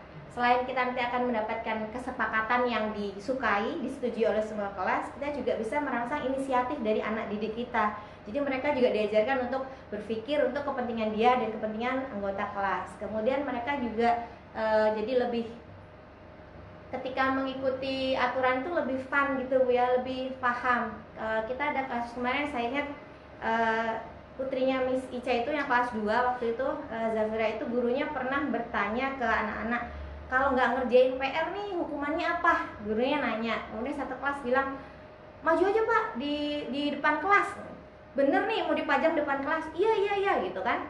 Nah suatu hari uh, putrinya kena ya Miss kayak gitu. Pulang sekolah tapi nggak malu pak. Pulang tuh dengan bun aku tadi berdiri depan kelas dong. Lah kenapa? Aku lupa ngerjain PR nggak malu. Enggak kan ada temennya tidak berdua pak. Tapi lanjut lagi pertanyaannya. Terus besok mau lagi dipajang depan kelas? Ya enggak lah. Nah berarti kan di situ mereka menjalankan peraturan dan hukuman itu dengan uh, kesediaan hati karena sudah konsekuensi yang mereka sendiri yang minta tapi juga memberikan efek jerah nggak mau lagi juga dipajang walaupun mereka nggak malu sehingga dengan adanya aturan yang disepakati bersama kita meminimalisir adanya trauma atau sakit hati terhadap anak akibat sebuah hukuman. Karena kemarin e, oleh Ibu Lia ini juga salah satu korban dari trauma ketika dia e, sekolah dulu. Gurunya waktu itu punya hukuman buku hitam. Jadi setiap anak yang melakukan pelanggaran itu akan masuk ke daftar hitam. Ya betul sadis. Suatu hari Bu Lia ini datang terlambat, akhirnya dia masuklah ke buku hitam itu Nah, ini kita harus melihat karakter anak ya Bu ya, Pak. Kalau saya modelnya kayak saya mau misi masuk buku kita mah ulalap ya Miss ya. ya masukin masukin aja gitu kita mah santai gitu. Tapi ternyata kalau Bulia ini enggak Pak. Ternyata efek dari dia masuk ke buku hitam itu terbawa sampai sekarang ketika dia mengajar ke Cikal. Jadi setiap uh, dia datang nih ke Cikal terlambat, itu lihat sekolah Cikal itu dia langsung gemeteran dan keluar keringat dingin. Padahal di Cikal itu tidak ada uh, hukuman untuk guru yang terlambat, tidak ada teguran, tidak ada potong gaji, tapi mereka dia tetap terasa ketakutan ketika datang melihat gedungnya itu sudah gemeteran dan berkeringat dingin. Itu kan efek yang sangat panjang ya dari sekolah sampai sekarang sudah mengajar masih terbawa traumanya. Nah, itu yang harus kita jangan sampai terjadi dengan anak didik kita. Yang ketiga, eh, yang keempat, guru adalah pengawas yang mengawasi setiap saat. Jadi gurunya itu ngawasin anaknya ke mana gitu ya kayak nggak punya kerjaan yang lain gitu jadinya ya bu ya kita ngawasin nyatetin oh ini salah ini salah hal ini akan menyebabkan anak-anak jadi kurang mandiri gitu karena kan kita selalu ada di situ. Mau butuh bantuan sudah langsung ada kita. Atau mereka juga kurang inisiatif. Atau mungkin jadi tidak bebas dalam bergerak. Karena selalu ada CCTV selalu ada guru yang mengawasi seperti itu. Nah ada baiknya ketika kita uh, mendidik anak kita ajarkan mereka untuk mandiri, untuk bersikap baik ada kita maupun tidak ada kita. Salah satu contoh yang kita kerjakan di rumah bermain adalah e, kalau bapak pergi rumah bermain saat playing time itu ya bapak akan lihat anak-anak itu bermain bebas. Guru itu nggak terus ramai juga bersama mereka gitu ya. Jadi kayak seakan-akan anak ini nggak ada penjaganya kok di rumah bermain gitu. Bebas saja main seperti itu. Tapi ini dilakukan memang tidak dari awal. Jadi satu dua bulan pertama itu memang semua guru mengawasi ketika uh, di playground gitu kan nah di situlah kita membiasakan rutinitas oh apa yang boleh apa yang tidak boleh terus uh, cara bermainnya seperti apa? Itu kita ingatkan terus menerus sehingga anak-anak lama-lama terbiasa dengan rutinitas kebiasaan-kebiasaan baik. Oh gini nggak boleh ini harus seperti ini. Sehingga di bulan ketiga ke atas itu mungkin hanya satu guru yang mendampingi kayak gitu. Kalau terjadi masalah mereka biasanya masuk ke kelas gitu ya manggil gurunya bu ini tolong ini ya seperti itu. Kadang juga kita nggak langsung kalau bu itu nangis gitu. Nggak langsung kita keluar yang mana nangis? Nih kita bisa nanya nangisnya kenapa itu bu tadi dimarahin sama ini. Oh ya coba dihibur dong temannya. Nanti dia keluar sendiri. Jadi dia menyelesaikan masalah temannya sendiri. Jadi nggak harus kita yang selalu turun tangan walaupun mereka masih di usia dini ya bu. Nah kecuali kalau mereka oh bu ini terjatuh bu. Ah baru kita memang harus sigap. Tapi kalau memang baru kadang cuman bu nangis. Ketika kita datang mereka udah nggak nangis bu. Emang ini suka ngadu aja gitu ke kita. Nah kita usahakan seperti itu. Kemudian yang kelima suasana kelas kompetitif antar anggota atau antar kelompok menjadi kompetitif itu bagus ya. Kita jadi ingin uh, memberikan yang terbaik gitu ya menjadi nomor satu. Tapi jika ini terus menerus dipupuk dalam kelas yang ada nanti anak akan jadi egois gitu ya pak. Maunya dianya harus selalu nomor satu. Sehingga ketika orang lain menjadi nomor satu dia nggak bisa bahagia atas kelebihan temennya kok nggak aku? Harusnya aku gitu. Jadi uh, harusnya dia terus gitu yang menjadi nomor satu yang keempat pengendalian kelas menggunakan sogokan dan hukuman. Nah selama ini memang ini enam miskonsepsi dalam memanage sebuah kelas. Bu. Nah, konsep manajemen kelas itu sendiri yaitu upaya membangun kesadaran akan tujuan kita, mengembangkan cara dan kebiasaan bersama, serta refleksi terhadap proses dan capaian untuk mencapai tujuan dari pembelajaran tersebut. Di konsep manajemen kelas itu ada tiga dimensi eh, yang harus dipenuhi. Yang pertama adalah dimensi fisik. Dimensi fisik ini meliputi tata ruang seperti yang dimiskonsepsi tadi ya, bahwa kita itu harus menciptakan tata ruang yang bisa memenuhi uh, kenyamanan untuk murid gitu. Mereka seperti apa sih nyamannya duduk di kelas? Lalu tata ruang yang memfasilitasi aktivitas belajar murid yang beragam dan juga tata ruang yang memungkinkan interaksi antar murid yang memadai. Kadang-kadang di kelas itu kan ada yang pakai kacamata uh, minus. Nah, itu kita harus bisa uh, memberikan kebutuhannya, Pak, gitu. Walaupun di kelas mungkin uh, sistemnya bergilir nih. Tapi kalau dia memang kebutuhannya itu hanya sampai di walaupun pakai kacamata tapi dia sampai tiga row terus kita harus paksakan dia mengikuti peraturan harus duduk di belakang. Kan kasihan juga ya dia akan uh, terbebani nggak bisa ngelihat dia bisa nggak bisa ngikutin. Nah kita bisa membuat kesepakatan mungkin dengan temannya. Bagaimana kalau untuk teman yang ini dia nggak sampai bergiliran ke belakang kayak gitu. Kemudian uh, yang kedua adalah dimensi psikologi. Yang pertama bagaimana anggota kelas merasa dipahami kondisi emosi dan kebutuhannya. Nih kalau pagi-pagi nih kita usahakan kita bisa melihat emosi anak-anak. Alangkah baiknya kalau pagi itu kita uh, saya salam ke setiap anak gitu ya. Kalau di rumah bermain itu kita ada uh, salam terus apa kabar hari ini gitu. Mereka jawab tetap semangat gitu. Tapi kita harus ini juga lihat face-nya ya, mimik mukanya kadang tetap semangat. Kok gitu tetap semangat? Atau mukanya udah nggak enak Nah, itu kita harus tanya nggak cuma oh ya yang penting kan tetap semangat ya gitu. Jangan sampai kayak petugas Alfa ya, Bu. Ya, selamat datang di Alfa, selamat berbelanja gitu. Dia nggak lihat nih orangnya yang disapa siapa gitu ya. Jadi kita harus lebih baik gitu ya supaya anak kita juga bahagia gitu. Kalau kita datang ke Alfa orang langsung di selamat pagi Ibu, selamat berpagi. Kita kan yang tadinya mungkin di rumah uring-uringan selamat pagi Mbak. Jadi belanja itu seneng ya, Bu. Nah, biasanya ah, belanja di situ aja Mbaknya manis. Sama dengan murid kita juga, Pak. Dari rumah nih bis diomelin ibu ibunya gitu dan sekolah. Kenapa kok mukanya sedih? Nah kita mencoba mencari tahu kebutuhannya ya. Kenapa mukanya sedih? Tadi aku nggak dibeliin Yupi. Mungkin dia mau bekal Yupi. Nggak dibeliin Yupi. Kita bisa uh, ajukan pertanyaan. Wah Miss nggak punya Yupi nih. Tapi ada nggak yang Miss bisa bantu supaya kamu bisa uh, tersenyum lagi? Biasanya itu mereka nggak nggak usah. Atau kadang ada yang minta gambar. Ada yang nggak nggak usah. Tapi setelah dia naruh tes happy aja gitu jadi hanya kebutuhan untuk ditanya kadang gitu loh. Mengeluarkan curhat kayak kita orang dewasa kan butuh curhat. Nggak perlu juga dijawab nggak perlu juga dikasih apa apa cuman oh iya ini sudah tahu aku tadi dimarahin mama. Jadi kayak dia mau ngaduin mamanya ke kita gitu kan. Dia sudah bahagia. Jadi kita kenali emosi pagi itu apakah mereka sudah siap atau belum.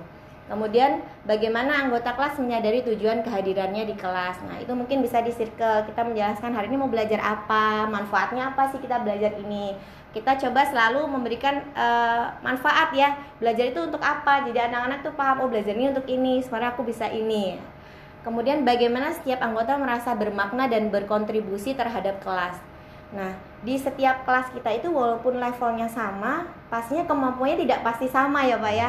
Kelas 1 oh semuanya udah bisa baca sudah bisa hitung beres. Nggak selalu begitu TKB oh semuanya levelnya udah bagus nih udah percaya dirinya segini. Enggak. Ada yang memang mereka masih belum di TKB walaupun umurnya TKB nah di situlah kita harus bisa memberikan porsi yang cepat eh, yang tepat. Kontribusinya seperti apa. Nggak bisa semuanya sama. Semuanya hafalannya sama. Kalau memang yang ini masih uh, masih low ya berarti kita harus bagaimana stimulasi supaya dia bisa naik ke uh, di angka yang tepat gitu ya bu. Ya kalau yang high juga gimana caranya supaya dia nggak bosan di kelas gitu kan? Temennya ngajarin aku udah bisa gitu aku udah bisa. Kadang cuma gitu yang sudah kami udah les di mana gitu kan di sekolah diajarin gini aku udah tahu itu aku udah tahu itu. Gurunya ngomong itu dia gitu aku udah tahu itu miss. Aku udah tahu itu miss. Aku udah bisa kayak gitu ya. Kata ada cepet banget kerjain. Udah bisa miss. Nah seperti itu. Jadi kita kadang harus memang membedakan soal yang diberikan supaya dia juga merasa tertantang untuk yang high gitu. Kemudian dimensi sosial bagaimana pengelompokan murid yang efektif untuk belajar. Nah, ini kembali ke materinya. Ketika kita mau mengelompokkan murid uh, apa tujuan yang ingin dicapai, jadi kita harus tahu untuk materi ini pengelompokannya muridnya harus yang high sama yang high, yang low sama yang low atau mungkin high sama low digabung supaya ada support dari kedua belah pihak kayak gitu. Bagaimana cara untuk dan kebiasaan untuk membangun suasana kondusif nanti berhubungan dengan bagaimana kelas menumbuhkan disiplin dan menghadapi perilaku melanggar. Kembali lagi untuk ini kita harus membuat kesepakatan kelas. Gimana nih kalau kita masuk itu harus seperti apa? Apakah langsung menerobos pintu gitu? Kalau anak PAUD kan suka gitu ya, menerobos pintu lari gitu. Kalau di kelas harus seperti apa kita berjalannya? Nah, itu semua eh, kesepakatan. Hukumnya kayak gimana? Seperti kalau umpamanya kita kadang-kadang kita punya jadwalnya jam makan jam berapa main jam berapa. Ada kalanya mereka tuh pagi-pagi udah lapar. Miss makan yuk. Miss masih lama makannya? Miss habis ini makan. Nah yang makan dulu ya. Terus nanti kita bilang oke kita jam makan itu jam 9 lewat 15 boleh sih kalau teman-teman makannya jam 9 tapi nanti kan setelah makan tuh kita bisa lanjut main. Nah berarti teman-teman nanti waktu bermainnya dipotong 15 menit ya kita masuk lebih awal daripada teman-teman yang lain. Bagaimana? Mau nggak? Gitu. Mainnya mau bareng apa mau duluan? Masuknya duluan. Nah biasanya mereka akan kemudian berpikir "Ah, enggak mau main bareng aja ya. Akan menahan sedikit rasa lapar itu sampai jadwal berikutnya. Nah kemudian untuk membangun kebiasaan kelas guru itu mempunyai lima posisi kontrol. Yang pertama yaitu sang penghukum ada guru sebagai pembuat rasa bersalah, guru sebagai si teman baik, guru sebagai sang pengawas, dan yang terakhir guru sebagai sang penggerak. Untuk sang penghukum ini tindakannya itu menuding dan berteriak. Perkataannya, jika kamu tidak eh, mengerjakan PR maka kamu harus berdiri di depan, gitu ya, agak sangar gitu. Kemudian akibatnya anak-anak biasanya memberontak ataupun menyalahkan temannya gitu. Jadi mencari kambing hitam. Responnya lama-lama mereka tidak akan peduli gitu toh saya salah apa enggak juga tetap aja akan disalahkan. Nah seperti itu. Pola yang terbentuk adalah malah membuat anak itu membuat perilaku melanggar yang berulang-ulang sebagai bentuk perlawanan terhadap guru. Dan motivasinya adalah motivasi ekstrinsik dari gurunya. Kedua pembuat rasa bersalah. Ini tindakannya menceramai dan mengatakannya harusnya. Perkataannya kamu seharusnya tahu mana yang benar mana yang salah. Ibu kecewa loh kalau kayak gini. Jadi kita membuat anak itu jadi merasa bersalah gitu Kemudian akibatnya anak itu akan menyangkal, menyembunyikan kebenaran, mencari-cari uh, bagaimana supaya tidak membuat gurunya marah. Nah, responnya maafkan saya. Pola yang terbentuk, anak itu jadi rasa kurang uh, percaya diri, rendah diri, cemas dan khawatir salah. Motivasinya sama, masih motivasi ekstrinsik. Selanjutnya guru sebagai teman baik. Ini banyak melakukan pemakluman terhadap kesalahan yang diberikan anak. Yang diulang ya demi bapak dan ibu kayak gitu tapi akibatnya anak menjadi ketergantungan dan ketidakkonsistenan. Respon muridnya saya pikir kamu teman saya. Jadi dia pasti ah guruku pasti nanti mau deh memaklumi. Gitu. jadi seperti itu lama-lama kalau kita selalu jadi si teman baik. Oleh yang terbentuk mereka jadi lemah tergantung dan cenderung menunggu. Jadi inisiatifnya sangat kurang sekali. Motivasinya sama motivasi ekstrinsik. Selanjutnya yaitu posisi sang pengawas. Nah dia memantau mencatat kayak tadi ya. Oh salah catat salah catat berapa kali? Oh kamu sudah melanggar berapa kali? Gitu. lalu eh, perkataan kamu udah tahu kan aturannya? Akibatnya kepatuhan murid itu dibuat-buat dan respon muridnya dalam hati mau ngawasin terus kayak gitu. Dan pola yang terbentuk orientasinya pada ganjaran dan sogokan. Motivasinya masih motivasi ekstrinsik. Yang terakhir guru sebagai sang penggerak ini lebih e, melihat kebutuhan anak. Jadi ketika anak melakukan kesalahan dia akan bertanya dan membuat kesepakatan dan berkatanya seperti apa sebetulnya harapan kamu? Gitu. akibatnya penguatan dan penyadaran. Respon muridnya apa yang bisa saya lakukan untuk memperbaiki? Pola yang terbentuk belajar menjadi merdeka disiplin dari dalam diri. Motivasi jadi intrinsik gitu. Karena guru itu ketika anak bertanya waktu itu saya pernah ikut telegram ada guru cikal juga anaknya ini pin siswa pindahan dia suka sekali nggak masuk kelas gitu. Akhirnya dia menggunakan uh, kalimat ini ditanya e, ibu tuh sedih gitu melihat kamu selalu nggak hadir. Sebetulnya apa kamu merasa bahagia dengan kelakuan kamu seperti itu? Apa memang itu yang diinginkan sama kamu nggak datang? Terus harapan kamu seperti apa? Nah, cara mengoreknya seperti itu. Jadi kita hmm. mencari tahu dulu masalahnya apa, nggak langsung menghukum, nggak langsung menyalahkan. Karena kan kita nggak tahu ya, kadang mungkin di rumah memang hidupnya berat di rumah, mungkin orang tuanya tidak tidak memberikan uh, kasih sayang atau seperti itu. Ya, Jadi kita harus kalau ada murid yang bermasalah memang kita harus tanya dulu masalahnya apa karena mungkin sebetulnya dia nggak nakal gitu loh tapi karena ada permasalahan yang di luar sekolah sehingga dia menyebabkan mengambil uh, tindakan yang kurang menyenangkan di sekolah. Nah, ini adalah penerapan pesan iMessage. Nah, ini bisa dipakai untuk guru sang penggerak ya Bu tadi. iMessage itu bagian empat bagian utama adalah saya merasa ketika saya ingin karena contohnya ketika kita merasa ada masalah kita bilang nih saya merasa takut ketika kamu bicara dengan suara keras. Saya ingin kamu bicara lebih pelan dan lembut karena saya lebih bisa mengerti dan memahami tanpa adanya rasa takut. Ketika kita menggunakan iMessage ini biasanya emosi kita juga ikut terkontrol bu karena ini kan baku. Jadi yang kita mau marah-marah itu kalau kita pakai ini kita pun jadi low gitu ya suara jadi pelan. Kemudian kita uh, bicara lebih jelas ke anak. Dan anak pun jadi lebih uh, ngikutin kalau kita low dia tuh tiba-tiba ikut mendengarkan. Terus kita jelas di sini uh, masalahnya apa? Yang kita rasakan dari dia itu masalahnya apa? Dan kebutuhan kita apa? Yang ingin kita dia lakukan itu apa? Kemarin kita sudah coba praktekkan ya Miss. Praktekkan antar Miss. Kemudian kita praktekkan uh, di kelas kami juga. Itu memang uh, efektif sekali ibu-ibu daripada saya punya di kelas itu seorang anak tuh bicaranya kenceng banget. Terus kalau dia ditegur sedikit aja itu mukanya udah langsung padahal kita ngomongnya biasa aja tapi dia udah kayak orang ketakutan kalau ditegur gitu. Kemarin itu dia ngomong tuh kenceng banget di telinga saya itu padahal ngomongnya biasa aja memang terbiasa gitu. Akhirnya saya bilang e, Nabila Miss merasa kaget dan takut ketika kamu bicara dengan suara yang terlalu tinggi.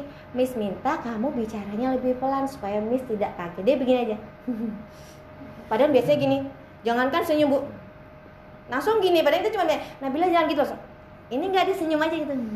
Terus waktu itu Miss Mirza juga mencoba waktu dia rame aja temennya tuh ih berisik berisik. Dia tetap ngobrol. Terus kita bilang Nabila uh, Rula merasa terganggu dengan suara kamu yang berisik dari tadi bicara sendiri. Bisa suaranya dikecilkan dan fokus mengerjakan.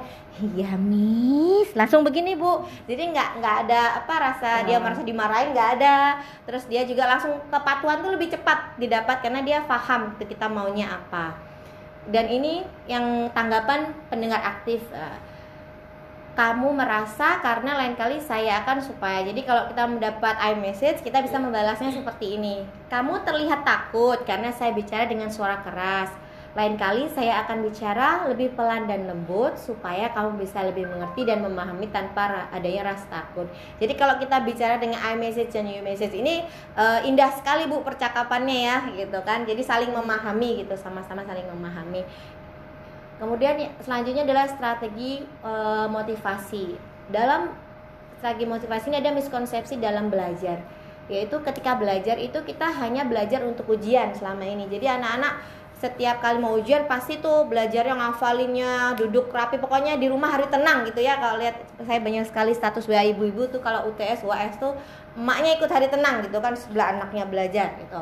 Tujuannya hanya untuk bisa mencapai uh, nilai yang bagus kayak gitu. Belajarnya hanya untuk ujian. Jadi sedangkan belajar itu kan harusnya setiap hari kita ke sekolah itu kita belajar ujian itu hanya mengulang kan sebenarnya kata lain ujian kan ulangan ya bu mengulang. Jadi bukan kita serius belajarnya ketika mau ujian tapi setiap hari itu kita memang harus belajar gitu. Ketika ujian ya kita tinggal mengulang.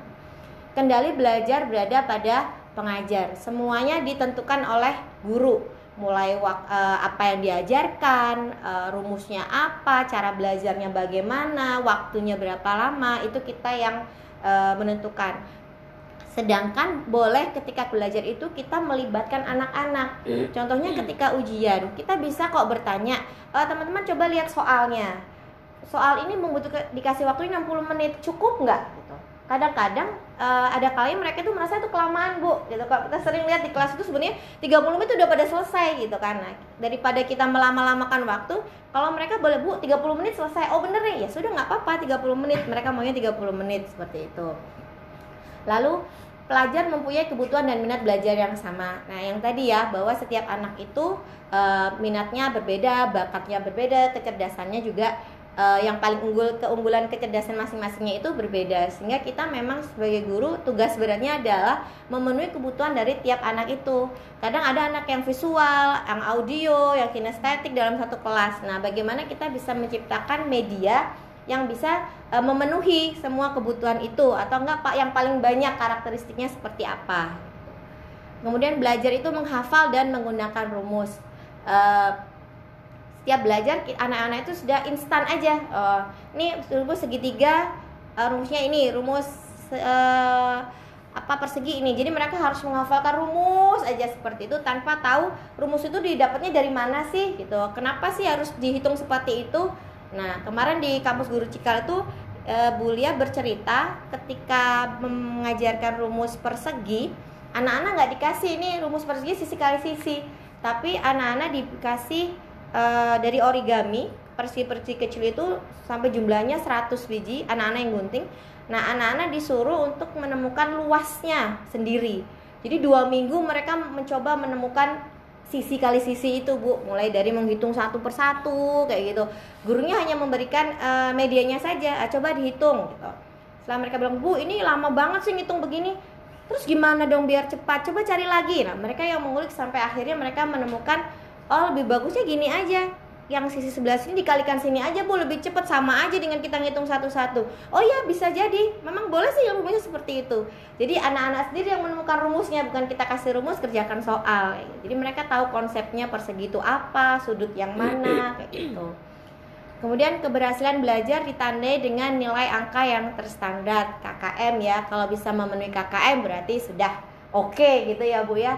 Tanpa kita merefleksi bener nggak sih anak kita itu paham atau enggak atau memang pahamnya ya ketika ngisi itu aja karena belajarnya semalam.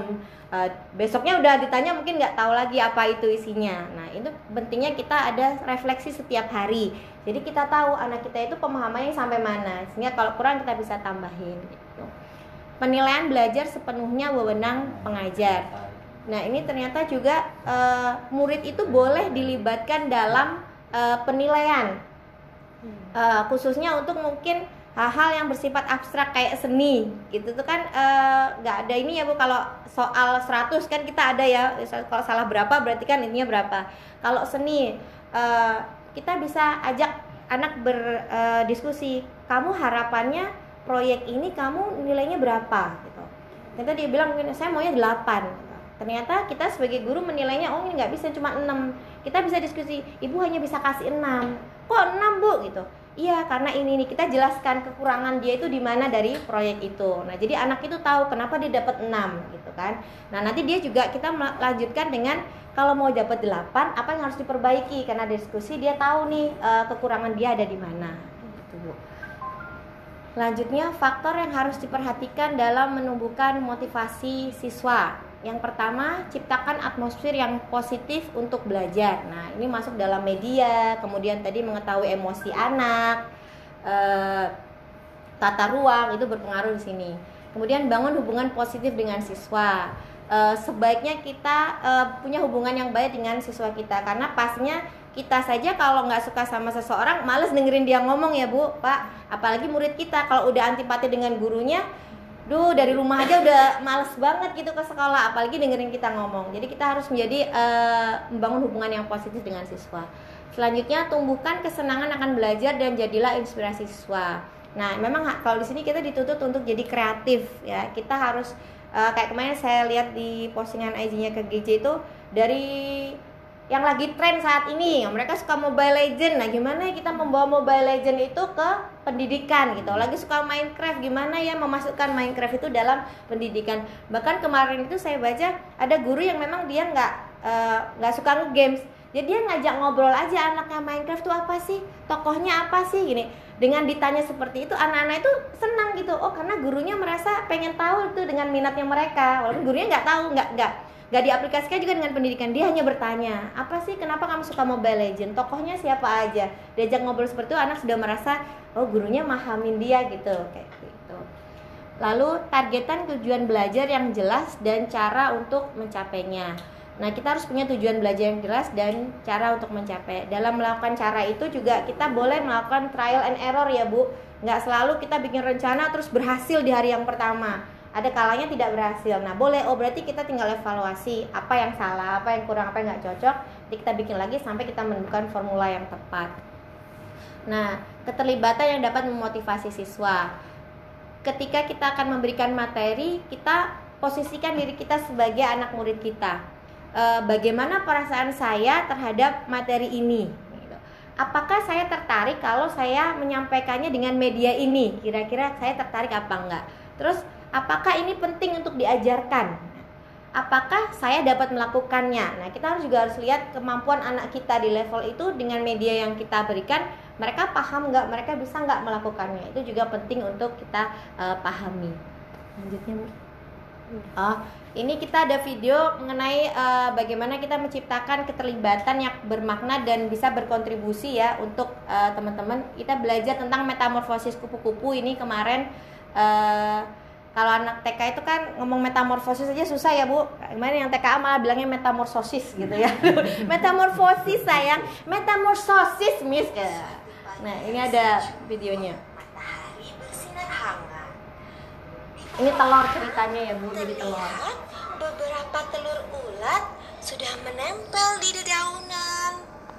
Mereka sudah tidur selama 4 sampai 5 hari sebagai telur. Ini saatnya telur-telur itu menetas menjadi ulat-ulat.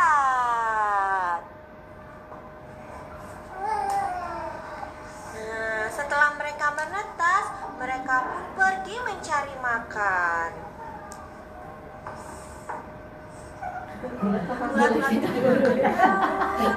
Ketika mereka kenyang, mereka berganti menjiwai sekali sampai dimakan pun dimakan terus nambah lagi yang pojok itu agak pemalu sampai enam kali. Mereka makan, berganti kulit, Nambah dan lagi. menjadi besar. Setelah mencapai ukuran yang cukup besar, mereka pun mencari tempat untuk bersembunyi dan beristirahat. Mereka bersembunyi, beristirahat selama 10 hari lamanya. Saat itu, badan mereka pun makin lama diselimuti oleh selaput-selaput halus yang makin lama makin tebal. Dan mereka pun berubah menjadi Hai, aku kelompok aku tidur dalam 7 hari sampai 20 hari. Wow, ternyata itu pak. Jadi kepomnya tidak sama. Ada tujuh, ada yang 10, bahkan ada yang sampai 20 hari. Akhirnya hari berganti hari. Siang, ini efeknya ya pak. Efek matahari. Ya berganti hari menunggu ya, Malam. manual pak. Malam, itu sampai 20 hari pak. Jadi berganti-ganti. Siang. Siang terus berganti malam.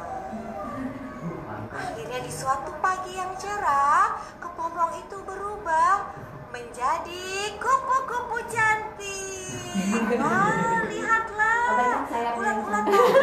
ya, mereka berubah menjadi kupu-kupu yang berwarna-warni dan mereka pun bernyanyi bersama. Kupu-kupu yang lucu. engkau 감사합니다.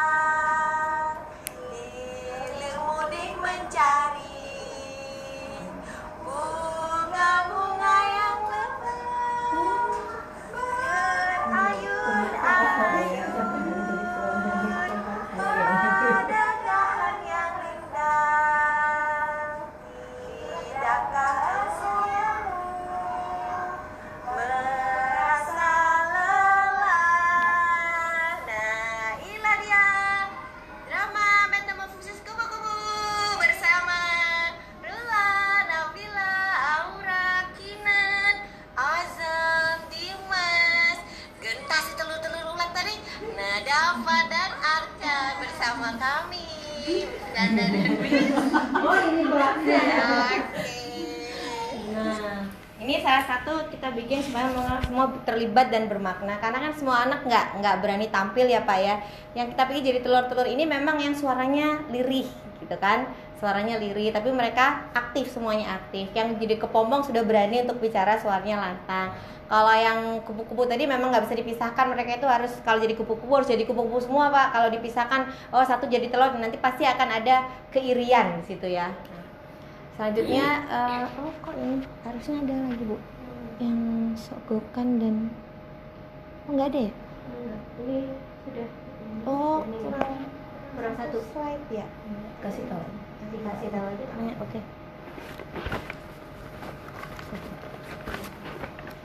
Oke, jadi sistem Hmm, satu slide. Ya, oke. Nah, ini yang slide yang hilang adalah membedakan antara sogokan dan penguatan. Jadi ketika sogokan itu fokus pada hasil yang dicapai oleh murid. Eh, jadi kita yang dilihat hanya hasilnya, bagus apa enggak hasilnya. Sedangkan penguatan adalah fokus pada proses, memberi perhatian pada perilaku murid. Jadi yang kita lihat eh, hasil ini beneran nggak sih hasil dia? Terus caranya bagaimana dia melakukan sampai menghasilkan itu? Perilakunya seperti apa? Gitu. Selanjutnya, sogokan itu dijanjikan sebelum perilaku untuk mengontrol murid. Jadi kalau kamu nanti eh, mengerjakan, ibu kasih bintang. Kalau kamu bisa diam dengan tenang, ibu kasih bintang. Jadi di depan kita sudah kasih tahu nih hadiahnya apa. Tapi kalau penguatan diberikan secara spontan untuk menghargai perilaku murid. Contohnya eh, tiba-tiba dia membersihkan tong sampah yang berceceran karena ada kucing dibersihkan gitu. Terus terlihat oleh kita, kita langsung berikan eh, pujiannya. Wah, masya Allah baik sekali ya sudah mau membersihkan tong sampah. Nah itu mereka diberikan pujian kan mereka nggak tahu bakal dikasih pujian waktu mereka membersihkan tong sampah itu. Lalu sogokan itu bersikap bersifat umum, memberikan label pada muridnya, pada individunya.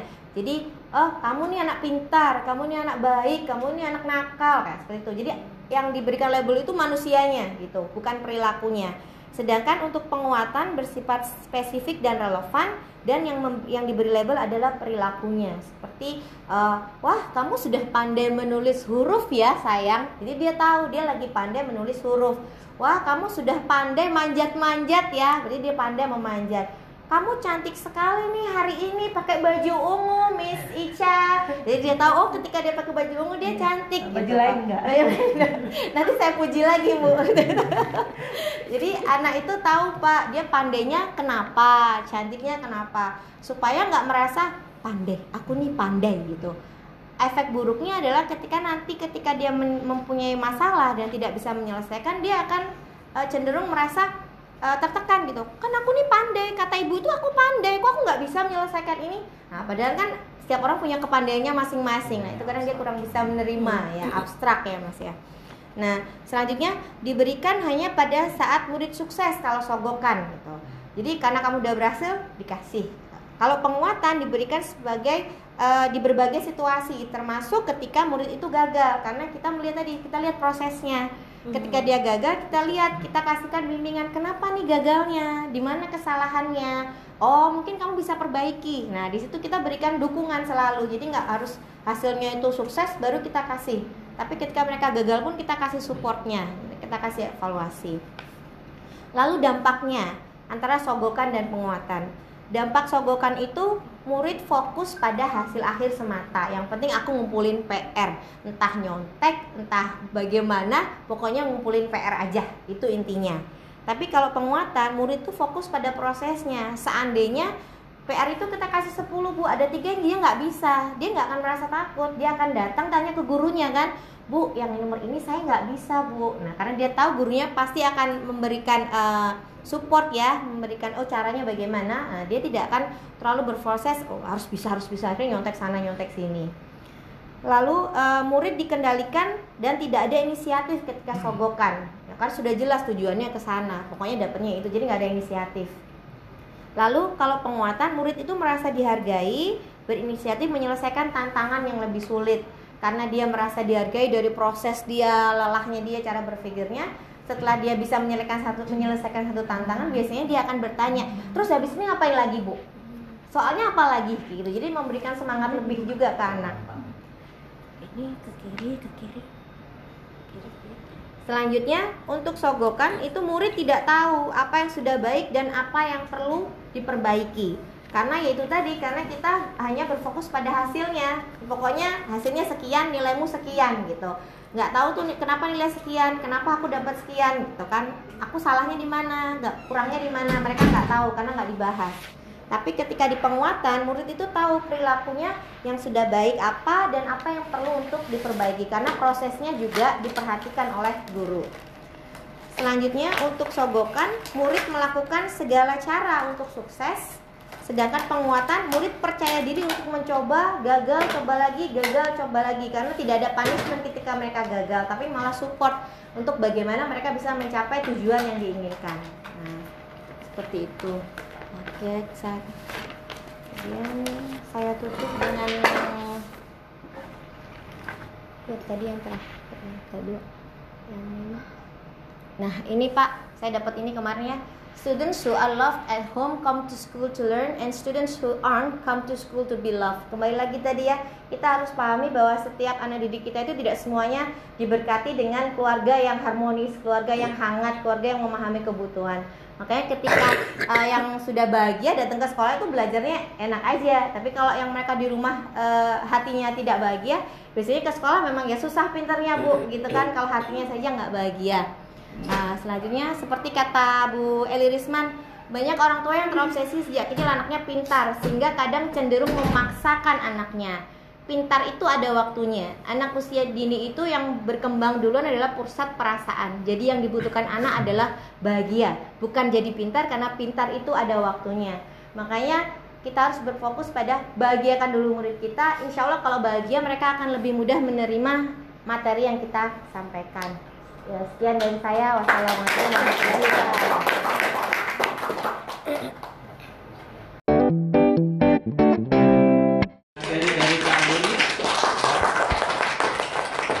tentang pendidikan matematika realistik ya.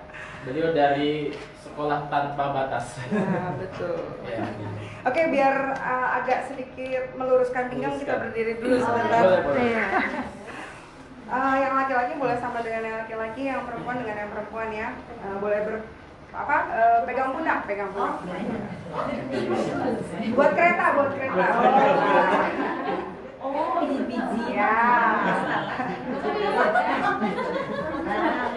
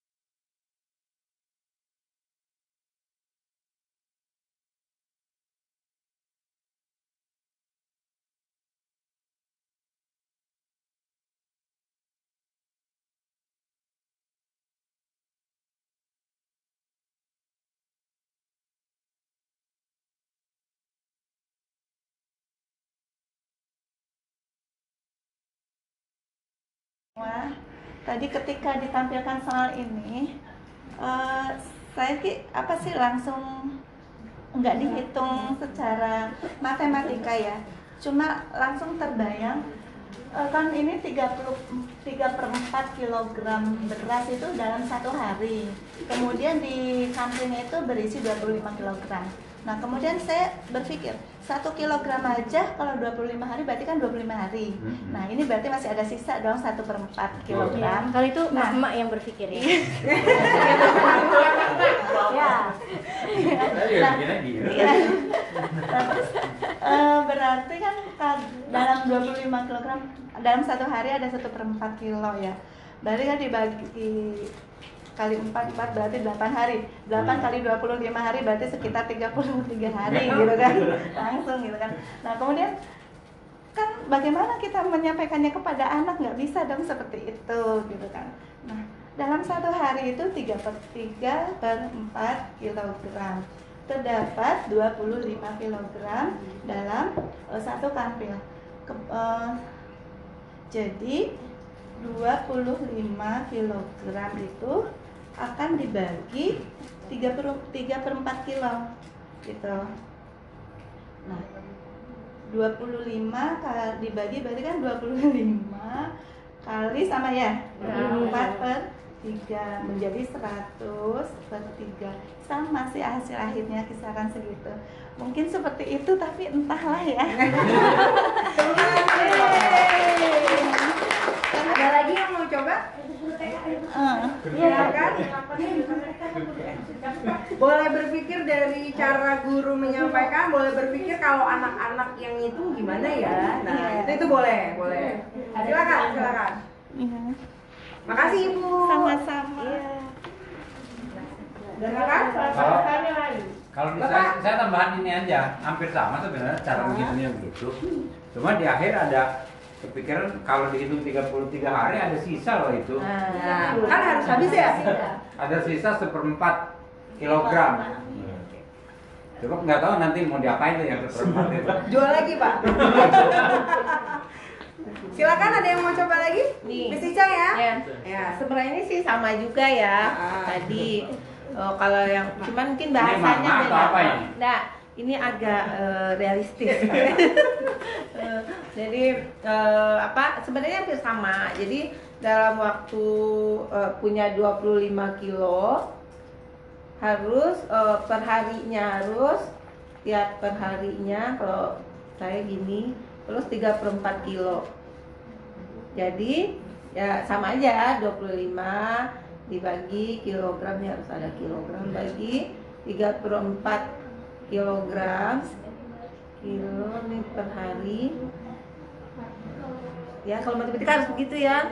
Saya terus kilogram per hari. Jadi eh 34 hari per kilogram. Ya gitu ya.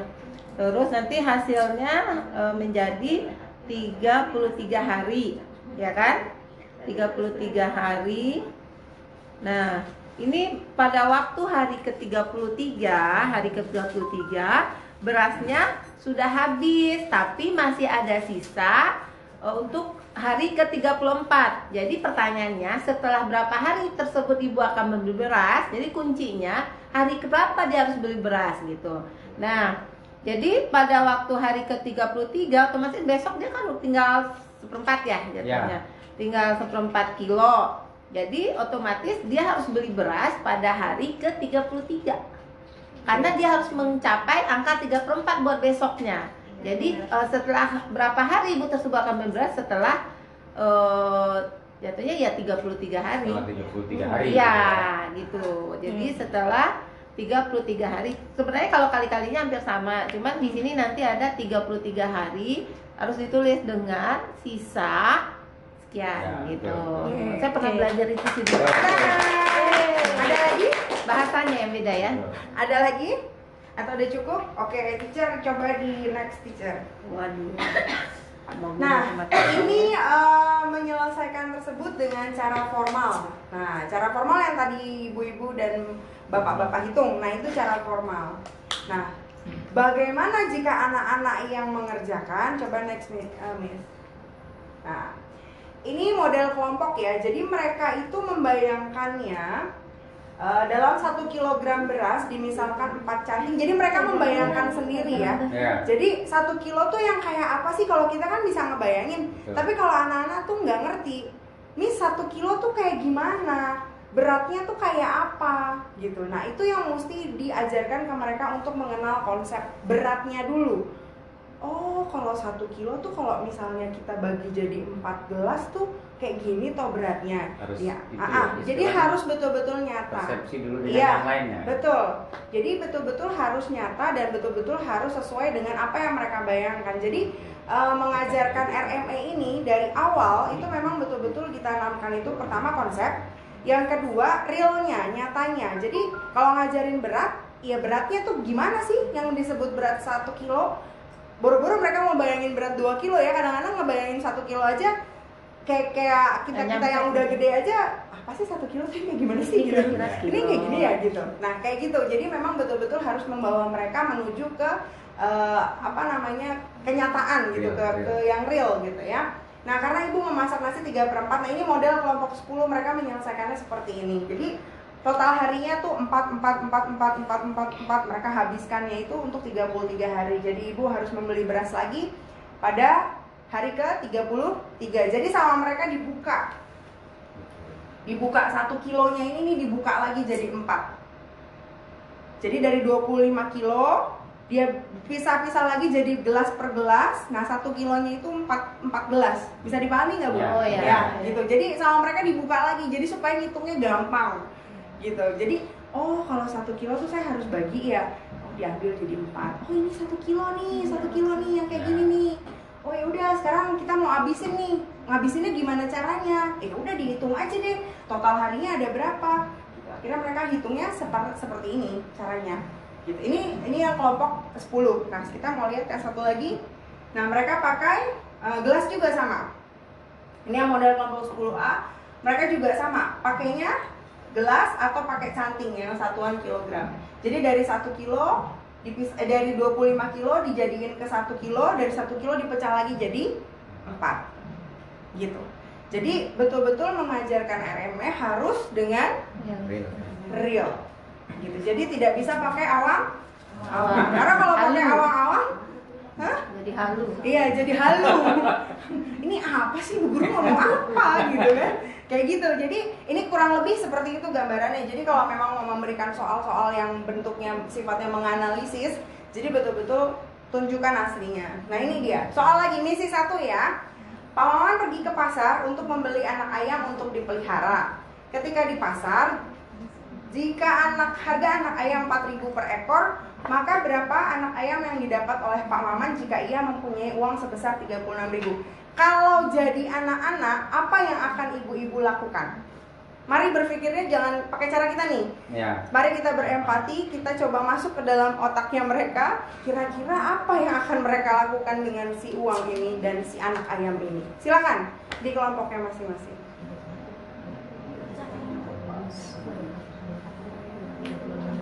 Uangnya pecahin dulu nih di seribuan.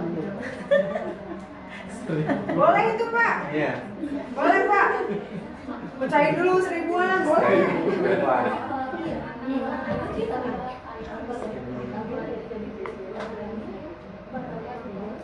Seribu, seribu empat. ayo ayo Wuhan Seribu empat. Aku jadi kayak apa? Aku. Matematik itu nggak bisa.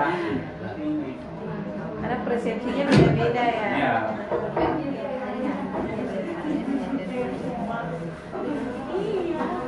kayak gini ya Pak Wuhan ya Kasih Siapa yang mau mencoba? Silakan. Ambil ya Pak? ambil papannya, silakan. Cowoknya bisa ini jajan ya 10 juta nah, si istri bilang ini buat satu bulan atau cuma di awal satu bulan tanggal satu doang Kata istrinya, emang bisa? Bisa. nah, kali-kalinya nggak masuk Disuruh ngitung nggak mau ngitung.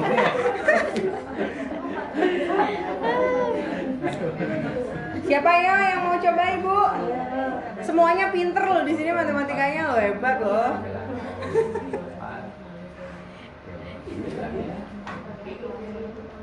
Mari silakan. Kalau kalau pengen muridnya pintar harus berani. Nggak ada yang salah, nggak ada yang Ayo, salah. nggak ada yang salah kok. Guru TK? Iya iya Oh, nih nih nih nih ambil ambil ambil ininya. Maaf, maaf, maaf. jadi nggak apa-apa Nggak apa-apa. Iya, nggak apa-apa. Oh, kita santai saja. Kita mah apa pun apa-apa bu. Jadi ini kalau secara matematika kan eh, mungkin kalau bagi orang dewasa mudah ya. Ya. 36 Di sini sini sini sini sini aja sini sini sini sini. Mbak Biar- siapa? biar- Mbak siapa? Dia. Ya, tepuk tangan buat Mbak Dia. Yeay, sini mbak. Kan gemeter orang ngomong. Nggak apa-apa, santai Iya, Mbak. iya. Ya Allah. Ini istri nih harus bisa. Oh, Kalau apa namanya kalau misalnya aduh gemeteran maaf ya. nggak apa-apa. Energi dulu, energi dulu. Jadi kalau misalnya sebagai orang dewasa kita eh, mudah eh, mencari jawabannya. Ya. Jadi 36.000 dibagi 4 eh 36.000 dibagi 4.000 kita dapat 9 Sembilan. ekor. Ya. Tapi kalau anak-anak kan bingung caranya. Nah, kita perkenalkan dari segi mata uang. Jadi 36.000 itu kan kalau misalnya dibagi 4 eh kalau uang 4.000 itu kan ada dua mata uang terkecil itu ada 2.000 ya Ya. sama 1.000. Ditulis Mbak, ditulis. Ya, ditulis. Jadi 36.000 ini uang yang dimiliki ya. Ya. Kalau untuk eh, harganya per ekor itu per ekor harganya 4.000. Kita belajar mata uang kalau di sini Ya, mungkin ya Bu ya. betul. Jadi kalau misalnya 4.000 itu kan eh, bisa dari uang seribuan sama eh, 1.000 sama 2.000. Ya. Tapi kita cari ambil yang paling mudah aja uang 2000-an kali ya yang lembaran. Nah, dari 2000 ini kalau 4000 kan berarti ada dua ya, Bu ya. Dua lembar ya. Dua lembar 2000. Jadi anak-anak tuh kalau mau hitung berapa ekornya dia lihat dari uang 2000-annya aja. Jadi kalau misalnya eh, satu ekor oh dapat eh, eh eh, uang 2000 ya.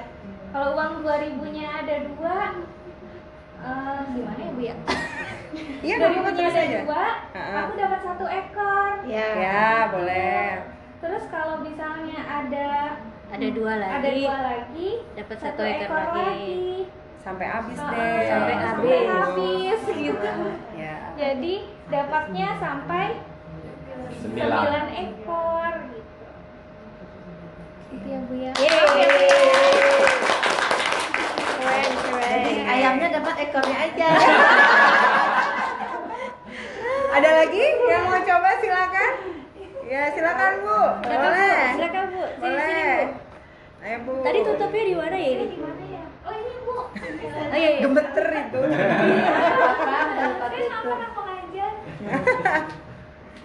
Saya apa-apa ya jangan masuk. Enggak, enggak, enggak boleh. Enggak kok, Bu. Melatih keberanian. Ah, iya, Oh iya, biar anak-anaknya berani Bu. Yeay. Ayo Bu, ayo Bu. Di tengah, Bu. Di tengah Bu. Tengah, Bu, silakan, biar kelihatan sama yang- semua. Aduh, padahal udah biar kelihatan pasti di pinggir juga. Eh, Pak Maman pergi ke pasar untuk membeli anak ayam yang untuk dipelihara. Eh, ketika di pasar, jika harga anak ayamnya 4.000 per ekor, maka berapa yang berapa banyak ayam yang ditanyakan ya? Eh, uangnya ada 36.000. Sama seperti tadi eh, Mbak siapa Mbak Dian itu kita eh, memakai pecahan mata uang. Kita tukarkan 36.000 ini menjadi uang 2 ribuan. Nah, eh, dari uang 2 ribuan itu kan akan mendapat 18 lembar. Ya, Oke, 18 Betul. lembar uang 2 ribuan. Sehingga 18 eh, dari 18 ini kalau 2 ribuan itu kalau 4 ribu kan ada dua lembarannya. Jadi dari 18 dikurangi dua nanti diambil lagi dua diambil lagi dua sampai men- mencapai sama dengan nol Iya, anak saya tuh Iya. kayaknya kelas dua. Hmm. Hmm, hmm. Iya. Iya betul. Bagian itu konsepnya ada. Kemarin tuh saya mikir tuh, ngapain penyang-penyang gini? Harus lima, Ada 10 lagi soalnya. sama dengan nol jadi eh, dari 18 lembar uang ini dikurangi dua dikurangi dua dikurangi dua sampai sama dengan nol itu nanti akan kelihatan ada berapa kali pengurangan ketika dihitung itu ini akan menjadi sembilan eh, peng- sembilan kali sehingga bis- anak nanti akan menyimpulkan eh, apa mendapat sembilan ekor ayam Enggak. Ini Boleh. dapat nih ekor ayam. Oke, ada lagi yang mau nye- menyelesaikan soal nomor 2? Silakan. Atau ada yang punya jalan lain lagi untuk soal nomor satu, monggo, boleh.